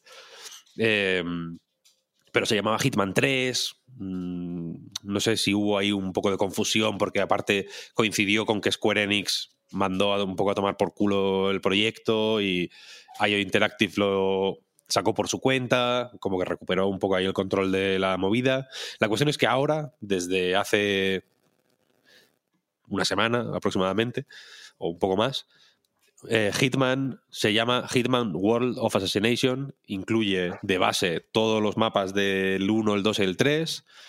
Mm, faltan un par de. Faltan el DLC del 2 y el DLC del 3, que es lo que hay que comprar así a mayores, pero vaya, que con el paquete básico ya tienes un juego que son tres en realidad, y que es una movida contundente de pelotas, porque, porque todas las misiones tienen sus desafíos eh, específicos, aparte tienes mm, desafíos de maestría de, to- de todo, de toda clase, misiones mm, eh, op- opcionales, a, a mansalva. Es un juego que realmente da gusto ver la cantidad de movidas que tienes para hacer y que te propone hacer y que abruma un poquito también, porque es monumental realmente. Y eh, cuando se hizo este cambio de Hitman 3 a Hitman World of Assassination, se incluyó por fin, porque se ha retrasado alguna vez, el modo freelancer. En español lo llaman agente libre, que es justo lo contrario de lo que es un autónomo, ¿no? Porque aquí es freelance es autónomo al final, quiero decir, y es, lo, menos parecido a la libertad que se puede tener. Pero no metamos la política en todo esto. Pero una cosa, una cosa, ya que has dicho eso, te vas a entrar. ¿Puedo decir cómo se llama, por lo menos por ahora, tu artículo sobre el juego? Sí, por supuesto. ¿Por si lo cambias? No, no lo voy a cambiar, lo voy, a dejar. ¿Lo vas a cambiar? pues es una pena no tener un artículo que se llame Calvo no, no, y No, no, que no lo va a cambiar, ¿no? Ah, que no. Sí, sí, dilo, dilo, dilo alto y claro. Se llama Calvo y Autónomo. ¿Qué, Calvo y Autónomo. Ahí hay una, una eh, contraposición que me encanta. Calvo y Autónomo. es una cosa es consecuencia de la otra al final. Hay una narrativa ahí, ¿sabes? O, eres, autónomo porque te has quedado calvo o te has quedado calvo porque eres autónomo. Entonces, mm, pues en fin, lo mismo es. La cuestión es que este modo de juego, que, bueno, mm, desde el principio se presentó como una mm, como un modo roguelike de Hitman, no era, más no era muy difícil imaginarse cómo iba a ser, ¿no? Pues objetivos ya las misiones de Hitman tienen pues sus objetivos secundarios, aparte del principal, etcétera, etcétera. Pues aquí se eh, aleatoriza un poco todo eso y entonces los objetivos van cambiando. Los objetivos secundarios van, hay tres en cada misión que te dan pues un plus de dinero y también son random, eh, son limitaciones en plan no que no te pille nadie, no he prohibido forzar puertas, cosas así, más o menos lo esperable, ¿no? Pero yo personalmente no supe anticipar la contundencia que iba a tener esta historia. Porque eh, no es un modo de juego secundario. Quiero decir, una movida que esté ahí que digas, bueno, qué risas. No es ni siquiera el modo arcade que ya tiene el, el propio Hitman, vaya. Esta movida la sacas como juego completo y te. y lo pones a 40 euros y, resultaría barato, ¿eh? O sea, es una cosa acojonante.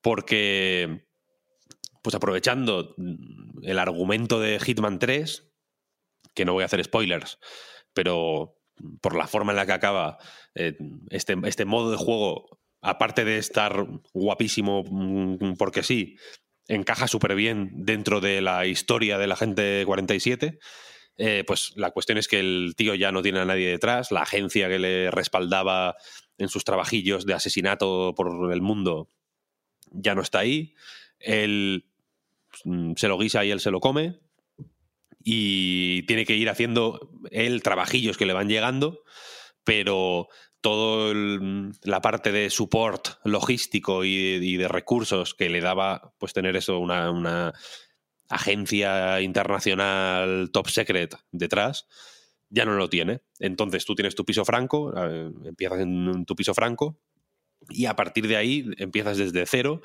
y vas haciendo una serie de misiones y a, medida que vas haciendo esas misiones vas consiguiendo armas, consiguiendo equipo, etcétera, etcétera. La, estructura del juego de, esta, de este modo, vaya, es muy ingeniosa porque tiene las, las mm, runs, digamos, no, creo que no te hacen pasar por todos los mapas del juego, pero bueno, por unos cuantos se dividen en grupos de tres, lo que llaman campañas, y cada campaña tú tienes que elegir a qué sindicato del crimen vas a atacar. En este, tú eliges el sindicato del crimen que toque, ¿no? Y te dan tres ubicaciones y cada ubicación tiene eh, pues sus peculiaridades, ¿no? Algunas son más fáciles, algunas son más difíciles, cada una tiene unos objetivos secundarios distintos. Eh, al final, sí o sí tienes que hacer las tres, pero bueno, puedes elegir por cuál empezar en función de, pues yo qué sé, si hay una que ves que claramente va a ser más fácil, igual te, te, apetece hacerla la primera para llegar a la segunda un poco mejor equipado, o igual te interesa hacerla la segunda para esforzarte un poquito más en la primera, hacer la segunda un poco más fácil y luego hacer ya la tercera eh, sin demasiadas complicaciones. Porque la cuestión es que a medida que vas haciendo misiones, eh, la, cosa se va tensando. Entonces la primera tienes un objetivo, la segunda tienes dos objetivos y la tercera tienes cuatro objetivos, creo que son, pero solo uno es el de verdad. Entonces tú tienes, te dan una serie de pistas, en plan, pues este, la persona a la que buscas tiene gafas y fuma y es rubia. Y entonces mm, te aparecen los objetivos en el mapa, varios, y tú tienes que ir y, y contrastar la información que tienes con lo que estás viendo para saber si, esa, si la persona a la que buscas es esa o no. Qué chulo. Eh, y entonces mola mucho porque si matas a la que no es, por ejemplo, no pasa nada, pierdes tiempo, eh, si te si te cazan matando a esa persona o si encuentran su cuerpo o algo así, el resto de objetivos se ponen tensos y, y es más difícil acceder a ellos, ¿no? Pero también, por ejemplo, se les cae el móvil, entonces puedes llamar al objetivo y decirle, oye, quedamos no sé dónde. Soy, ¿sabes? Soy fulanito, quedamos no sé dónde. Y, y como que es algo que ya pasaba en, en algunas misiones del, de, de, Hitman, ¿no? Que podías llamar a alguien y decirle, oye, bueno, en la, en la, creo que en la misma en la misma en el mismo tutorial este del barco yo creo que hay algo así no una misión que es como que llamas al fulano para hacer una reunión en su despacho y no sé qué pero bueno la cuestión que coge ideas de, de, Hitman de los juegos de estos tres juegos más recientes de Hitman y las y les hace ahí un shuffle y, las presenta de una manera muy guay, muy, muy guay. Es también increíblemente difícil. Una cosa absolutamente alucinante. Porque no tienes equipo y porque las penalizaciones son extremas, extremas. Eh, las armas, por ejemplo, eh, tú tienes armas por un lado y, lo que estoy llamando equipo por otro. El equipo son pues eh, los patitos de goma, las eh, jeringuillas con veneno, ¿no? La, cuerda de piano o lo que sea, los, los, ítems que puedes usar y luego las armas, que son pues las pistolas y los rifles y las escopetas y demás. Eh, pues el, equipo lo pierdes siempre cuando vuelves de la misión, vuelvas eh, vivo o vuelvas herido, vaya. Y, pero las armas, si, si no las tienes contigo cuando terminas la misión, no las recuperas. Entonces, si llevas cinco armas, por ejemplo, si decides llevar las cinco armas más guapas que tienes en tu arsenal a una misión y mueres, te quedas sin ellas. Ya no puedes usarlas nunca más. Tienes que elegir, bueno, tienes que buscarlas. Si quieres usarlas otra vez, tienes que ir a por ellas, encontrarlas. En los mapas hay en cada misión hay eh, como, como, comerciantes que te venden cosas muy caras. No, es una, no, es, no son decisiones que se tienen que tomar a la ligera. Entonces, por eso te interesa mucho más hacer las misiones secundarias de cada. de cada. las opcionales, vaya, de cada misión. Porque te dan un dinerete que es muy interesante cuando necesitas, por ejemplo, conseguir una pistola con silenciador, que es el, bien más preciado en, en, Hitman Freelander. Freelancer, perdón. Freelander es un coche. Eh, entonces, mm, tienes al mismo tiempo que aprender a perder el miedo a perder, valga la redundancia, porque es, porque es un roguelike, efectivamente, mueres mucho, mueres todo el rato, las misiones salen mal constantemente, algunas son muy fáciles y otras son extremadamente difíciles, el lugar en el que... Y, y, y, que una misión sea fácil o extremadamente difícil depende muchas veces también de, de, cuánto conozcas tú el terreno, en realidad, ¿no? Porque yo hay mapas del 2, sobre todo, que no conozco muy bien, la verdad, pero los del 3, que sí que los he machacado mucho más, me resultan muchísimo más familiares y, aunque la misión, los objetivos sean más difíciles, ¿no? Eh, estrictamente hablando, se me hace más fácil porque sé dónde estoy, sé por dónde puedo colarme, sé que hay una puerta aquí, sé que aquí hay una cocina, un, un garaje, y entonces en el garaje suele haber destornilladores o, llaves inglesas, ¿no? Y en la cocina suele haber veneno para ratas. Ese tipo de, de, información que tienes que tener tú en la cabeza hace que las misiones sean más o menos difíciles a veces, pero también eh, también está el hecho de que, de que, son difíciles, vaya, porque Hitman no es un juego en el que puedas ir con una escopeta y pegando tiros a todo el mundo, ¿no? La gente 47 es. Mmm, ¿Quién era el que se disfrazaba? ¿Mortadelo o Filemón? Mortadelo. Mortadelo, sí. Es un mortadelo. Eso en Granada es un insulto. Decir que alguien es un mortadelo. Pero es un mortadelo de primera, ¿no? Porque se puede disfrazar de lo que sea y puede ir disfrazado de payaso a una fiesta de cumpleaños y nadie sospecha de que ese payaso con cara de, de pocos amigos es en realidad un asesino a sueldo. Eh, pero luego tampoco es especialmente ágil. No, el juego no te da muchas herramientas para escapar de los enemigos, no te puedes colar, no, no, no, puedes jugarlo como un Gears of War, quiero decir, no te puedes poner detrás de una caja y empezar a pegar tiros y, y matar a todo el mundo, porque cuando lo haces normalmente acabas mal.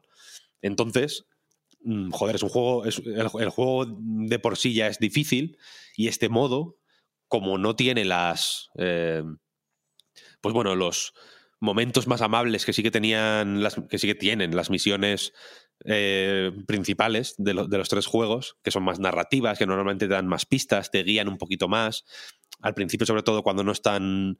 Eh, cuando no hay tantos caminos secundarios abiertos, pues el, el, camino que tienes que seguir, no, no voy a decir que está extremadamente claro, pero bueno, es fácil deducir cuál es. Aquí está todo abierto, digamos, y entonces tienes que apañártelas como tú veas y es difícil, muy difícil. Y entre eso y que, eh, ya digo, la, las armas se vuelven un recurso hiper, hiper, hiper mmm, preciado, pues a veces no te llevas lo mejor que tienes, ¿no? Y, confías en que igual puedes fangarle un arma a alguien o, o, o, en las misiones más difíciles hay, una, hay unos enemigos que son asesinos y los asesinos sueltan, suelen tener movidas muy guapas, en plan pistolas con silenciador, cosas así que, que te van muy bien, entonces pues igual te, merece más la pena probar eso, pero si ya llevas seis, seis misiones hechas, joder, morir de pronto mmm, tiene una gravedad mucho mayor, ¿no? Quiero decir que es un juego... Eh, es un roguelike en el que cada decisión tiene un peso muy tocho y, y está cada cada momento en el que tienes que decidir si hacer algo o no mmm, es un momento interesante y que te estimula y que y que y, que, y que es increíble, es increíble. Es, es, ha sido una sorpresa, ya digo, eh, alucinante, porque yo confío mucho en esta gente eh, por los Hitman, pero también por, yo que sé, por Keynan Lynch, porque me caen simpáticos simplemente. El proyecto Hitman me parece, me, causa simpatía y, y, y, es, y, me gusta, quiero decir. Y entonces confiaba en que fuera un extra interesante. Pero es que lo que me he encontrado va más allá. Es una. Es un. darle la vuelta a la fórmula Hitman, que normalmente. Eh, o sea, Hitman es es como, mira, tienes que matar a este fulano. Y entonces puedes repetir esa misión 50 mm, veces y, cada, y las 50 veces que sea un poco distinta, ¿no? Porque en, una te metes por aquí, en otra te metes por allá, en otras aquí, en otra tal. Pero el fulano es el mismo siempre, ¿no? Y siempre va a comer a tal hora y siempre queda con no sé quién en el bar en tal momento y siempre va a no sé dónde tal. Lo, interesante está en, encontrarle variaciones a, a, ese immersive sim que te han montado ahí en, ese mapa, ¿no? Y esto es lo contrario, es mapas por lo general eh, más limitados, porque no tiene sentido irte a tomar por culo para pa nada, ¿no? Pero también porque el, el, como apareces en sitios un poco random, pues el juego más o menos te, te deja claro cuál quiere que sea tu radio de acción. Te cierra algunas vías de escape, te abre otras, etcétera, etcétera. Y cada vez es distinto. Y, como no tienes eh, apenas equipo, tienes que ingeniártelas de una manera mucho más, eh, casi como de juego de supervivencia un poco, para decir, vale, pues quiero hacer esto, voy a ir a... Tienes que, tienes que conocer bien cada pieza del juego, cada herramienta, cada arma, cada eh, pieza de equipo, cada zona de los niveles, etcétera, etcétera, y saber tú mismo eh, colocarlas a tu manera. Tienes que ir probando cosas de una manera infinitamente más libre y también infinitamente más difícil de, ejecutar, ¿no? Que las que te propone el juego. Por ejemplo, en la, en la misión de Dubai del, del 3, está la mítica forma de matar al objetivo de ponerle una pelota de golf explosiva para que cuando se pone a desfogar, creo que era como que se enfadaba el tío, a veces cuando se enfadaba por una reunión o lo que sea, como que se iba a lo alto del rascacielos a, del rascacielos más alto del mundo en Dubai a tirar a jugar al golf, ¿no? Desde ahí. Y tú le puedes poner la pelota de golf explosiva para que cuando está jugando al golf, ¡pah! pete, es una cosa muy. muy es, muy guay, es una idea muy, muy, muy guay y mola mucho hacerla en el juego. Mm. Pero está más. Se nota que está más preparada, quiero decir. Te, te- te va, te va preparando muchas cosas guays y muchas veces son muy sorprendentes y, y siempre te deja un espacio ahí para que tú improvises y, y llegues a esa solución más o menos a tu manera, pero esa es la solución. Y aquí no, aquí es los sistemas del juego funcionando y tú interactuando con ellos como buenamente puedes. Y eso creo que, por un lado, y ya termino, deja claro que el juego es. eh, el juego es, más que las peripecias que se, que se te plantean, es más que el murder mystery de la misión de la de la mansión esta en la campiña inglesa que tiene ya que tienes una ración y que tiene una movida casi de ¿no? de, de- de novela de Sherlock Holmes quiero decir con personajes hablando y comentando la movida y es muy cinematográfico ese- esa misión quiero decir Eh, pero, pero, de- pero lo guapo está en la base, en realidad, ¿no? En que los elementos están bien diseñados para interactuar entre ellos de formas interesantes, eh, para hacer casi sinergias entre sí, ¿no? Para que tú le tires una botella a un tío ahí o una moneda y que vaya y que le hayas puesto un reguero de gasolina y que luego le tires ahí un fuego para que bla, bla, bla. ¿no? Ahí se pueden hacer efectos dominó muy guays porque las piezas están pensadas para ello, ¿no? Y no, y no hay una sola combinación que llegue a ese efecto dominó, sino que el juego está pensado para que haya muchas, en realidad. Y esa es una de sus virtudes que no siempre es igual de fácil de ver dentro de una misión más scriptada y con más guion y más mm, narrativa. Y por otro lado, creo que hace que, que pone en valor precisamente esa narrativa. Lo, lo, in- lo interesantes que son las historias, lo bien narradas que están, lo, lo cómicas que son inesperadamente las situaciones que te plantea y lo, y lo y lo, y lo dignas que quedan, porque no son ridículas. No dices, joder, vaya payasada, me- vaya patochada me están poniendo aquí que, que me rompe un poco la inversión con este asesino frío y de traje y no sé qué, y calvo, no sé cuál. Al revés, Mm, es alucinante lo bien que le encaja la tontería a un juego tan que parece tan serio, ¿no? Que- La, la manera tan consciente en que mezclan las situaciones ridículas y cómicas con eh, y humorísticas 100% con este tono serio y de bueno, Agente 47, es usted el tal. Eh, es, es fenomenal, ¿no? Entonces, mm, ya digo, me ha encantado volver a Hitman por este modo. Si, si alguien no ha jugado a Hitman, creo que no es la mejor manera de entrar, porque ya digo que es extremadamente difícil. Pero como tampoco es algo que puedas comprar aparte, quiero decir, al final, no esto Mm. de esto que decía antes de comprarlo por 40 euros y que mereciera la pena, etcétera, etcétera, lo mantengo, pero el, caso es que no se puede hacer. Hay que acceder por eh, este World of Assassination que, que ya digo que es increíble. Eh, pues bueno, creo que no está de más echarle un ojo si, si te pica el Nicky un poco eh, un día y dices, hostia, le, le voy a meter. Es el típico juego que te lo puedes comprar hoy, 2 de febrero del año 2023, y estar posiblemente hasta el año que viene jugándolo mm, con cierta frecuencia ¿eh? y, ahí- y encontrando cosas nuevas y, des- y desbloqueando movidas y haciendo desafíos, etcétera, etcétera. Es un juego hiper contundente y este DLC, ya digo, mm, no solo no, no lo hace menos contundente, sino que aporta a esa contundencia, joder, con una cosa de mucho valor y muy bien pensada y muy inteligente. Me, me ha gustado mucho, mucho, mucho, mucho. Justo me estaba preguntando eso, Víctor, porque me has dado muchas ganas de, de jugarlo, la verdad, me parece una premisa súper interesante. Y justo te iba a decir si se podía jugar por separado, claro, porque yo al- al 3 no he jugado eh, todavía. Sí que es verdad que es de, estos juegos que quedan ahí más o menos pendientes, pero luego tiene que llegar el momento de, de jugarlos de verdad.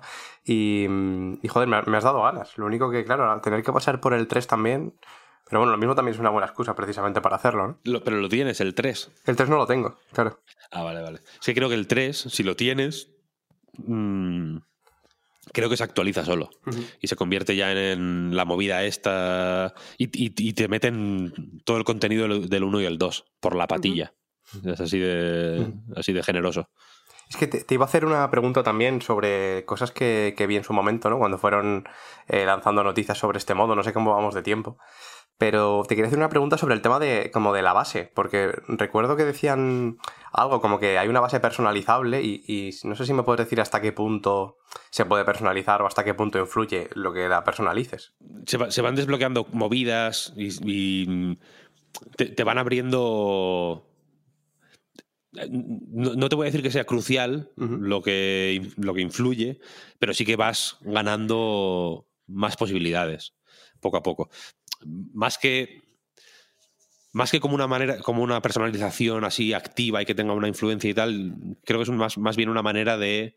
eh, pues bueno, de, crearte familiaridad y de ir presentándote mm, funciones y contenidos y, y opciones que tienes eh, que, que en cuanto las desbloqueas y te familiarizas ya pues ya te olvidas, ¿no? Pero poquito a poco, porque es que hay mucho, entonces es muy puede ser muy abrumador de primeras. O sea, es un poco como para marcar que el avance, ¿no? De, de- dentro Sí. del modo. Sí, sí, eso es. Mm. es porque de hecho tiene un, tiene un nivel de maestría separado, es, un, es como otro juego separado prácticamente, una cosa in- in- dentro del este, pero in- independiente, vaya. Y, simple- y, y sí que creo que es, pues eso, pues una forma de marcar el progreso y también de eso, de ir eh, dándote las cosas poquito a poco para no, para no agobiar, porque ya es o sea, a mí me dio un agobio muy fuerte en cuanto la primera vez que jugué. me- em, tú empiezas con nada, no tienes nada, tienes una pistola nada más, la pistola básica. Y dije, va, de lujo, tal, no sé qué, me cogí la pistola, tal. mm, elige destino, ti, ti, ti, no sé cuál cogí, creo que fue Dubai precisamente. Me dije, bueno, Dubai me he jugado la misión esta un montón de veces, seguro que lo tengo ahí de lujo, seguro que me va a salir fenomenal, tal, no sé qué. Me voy a Dubai, no sé qué, no sé cuál, me mataron en cinco minutos. Fue una cosa increíble. O sea, me metí como en una habitación, me pillaron ahí los, los guardias, hice como que me rendía, intenté como jugar un poco como si fuera un juego de acción de pronto, no sé por qué, pero hice como que me rendía, le metí un meco a uno, me vinieron dos ahí, pa, pa, pa, pa, pa, me tirotearon, muerto. Y digo, bueno, no pasa nada, vamos a... De todo se sale, ¿no? Vamos a por la siguiente y que sea lo que Dios quiera, ¿no? Y voy tal, elijo... eh, elijo el objetivo, que era en Estados Unidos, esta que es como una como un barrio residencial de Estados Unidos. Y digo, bueno, vamos a por la pistola. Y no vi la pist- y no estaba la pistola. Y fue como, what the fuck, ¿qué ha pasado aquí? Bug, pensé. fíjate, fíjate lo que- la confianza que tengo yo que, que pensé que era un bug. Y tuve que buscar en internet. Y efectivamente no, es como, mira, te jodes. A ver, a ver tener más cuidado, no, no haber querido hacerles eh, kung fu a los guardias del hotel más alto de Dubái, ¿no? Eh, entonces tiene este rollo de, que ya es per se abrumador como para encima eh, pu- pues que tengas que, la primera yo entiendo que la primer- que las primeras experiencias eh, con este modo tengan que ser más, más o menos ágiles no si te abren mil movidas de primeras te puedes tirar igual una hora dando vueltas mm, antes de empezar a jugar como tal. Entonces entiendo que, que está guay que te lo vayan eh, racionando un poquito y no sé si tenéis algo más que, que, que queráis hablar. Pues por mi parte, nada. Yo me he quedado a gusto con el Season y a gusto escuchándote hablar de, del Hitman. Yo me he engorilado con el, con el Hitman, además. Fenomenal. Pues lo importante es eso, es estar a gusto y estar bien. Así que antes de que se nos pase, hay que, ¿no? Ya que estamos, hemos, nos hemos metido en el camino del agustito, vamos a evitar salirnos de él, ¿no? Y yo creo que nos podemos ir despidiendo hasta la semana que viene. La semana que viene hemos quedado en que de primeras eh, tenemos Inculinati, Ujú. y habrá que ver qué, qué más. Pero bueno, Inculinati ya eh, creo que es eh, prometedor. A ver qué nos va dejando la semana. Y, y nada más. muchísimas gracias, Oscar y Marta, por este ratito de reload. A ti, Víctor. Muchísimas gracias a ti, Víctor. Y muchas gracias a Pep también, aunque en esta segunda parte no haya estado. Y recordad, mm, lo siento por, el, por este ending un poco más torpe que de costumbre, pero recordad que A Night Games y el podcast Reload son posibles gracias a vuestras generosas aportaciones. Patreon.com barra A Night Reload para más información y nos escuchamos la semana que viene. Y la. Ah, no, ah, uh, uh, uh, ojo, ojo. Aquí ya está sonando la música, ¿no? Ya hay como tal, bla, bla, bla. Y la he liado. La he liado. Porque hay que decir que si nos apoyáis en patreon.com barra night reload, ahora tenéis un ratito más en la prórroga. Y así que nada. O nos escuchamos ahí o ya nos escuchamos la semana que viene. Pero aún así, o sea, como fuere, muchas gracias. Chao, chao. Chao, chao. Hasta la próxima.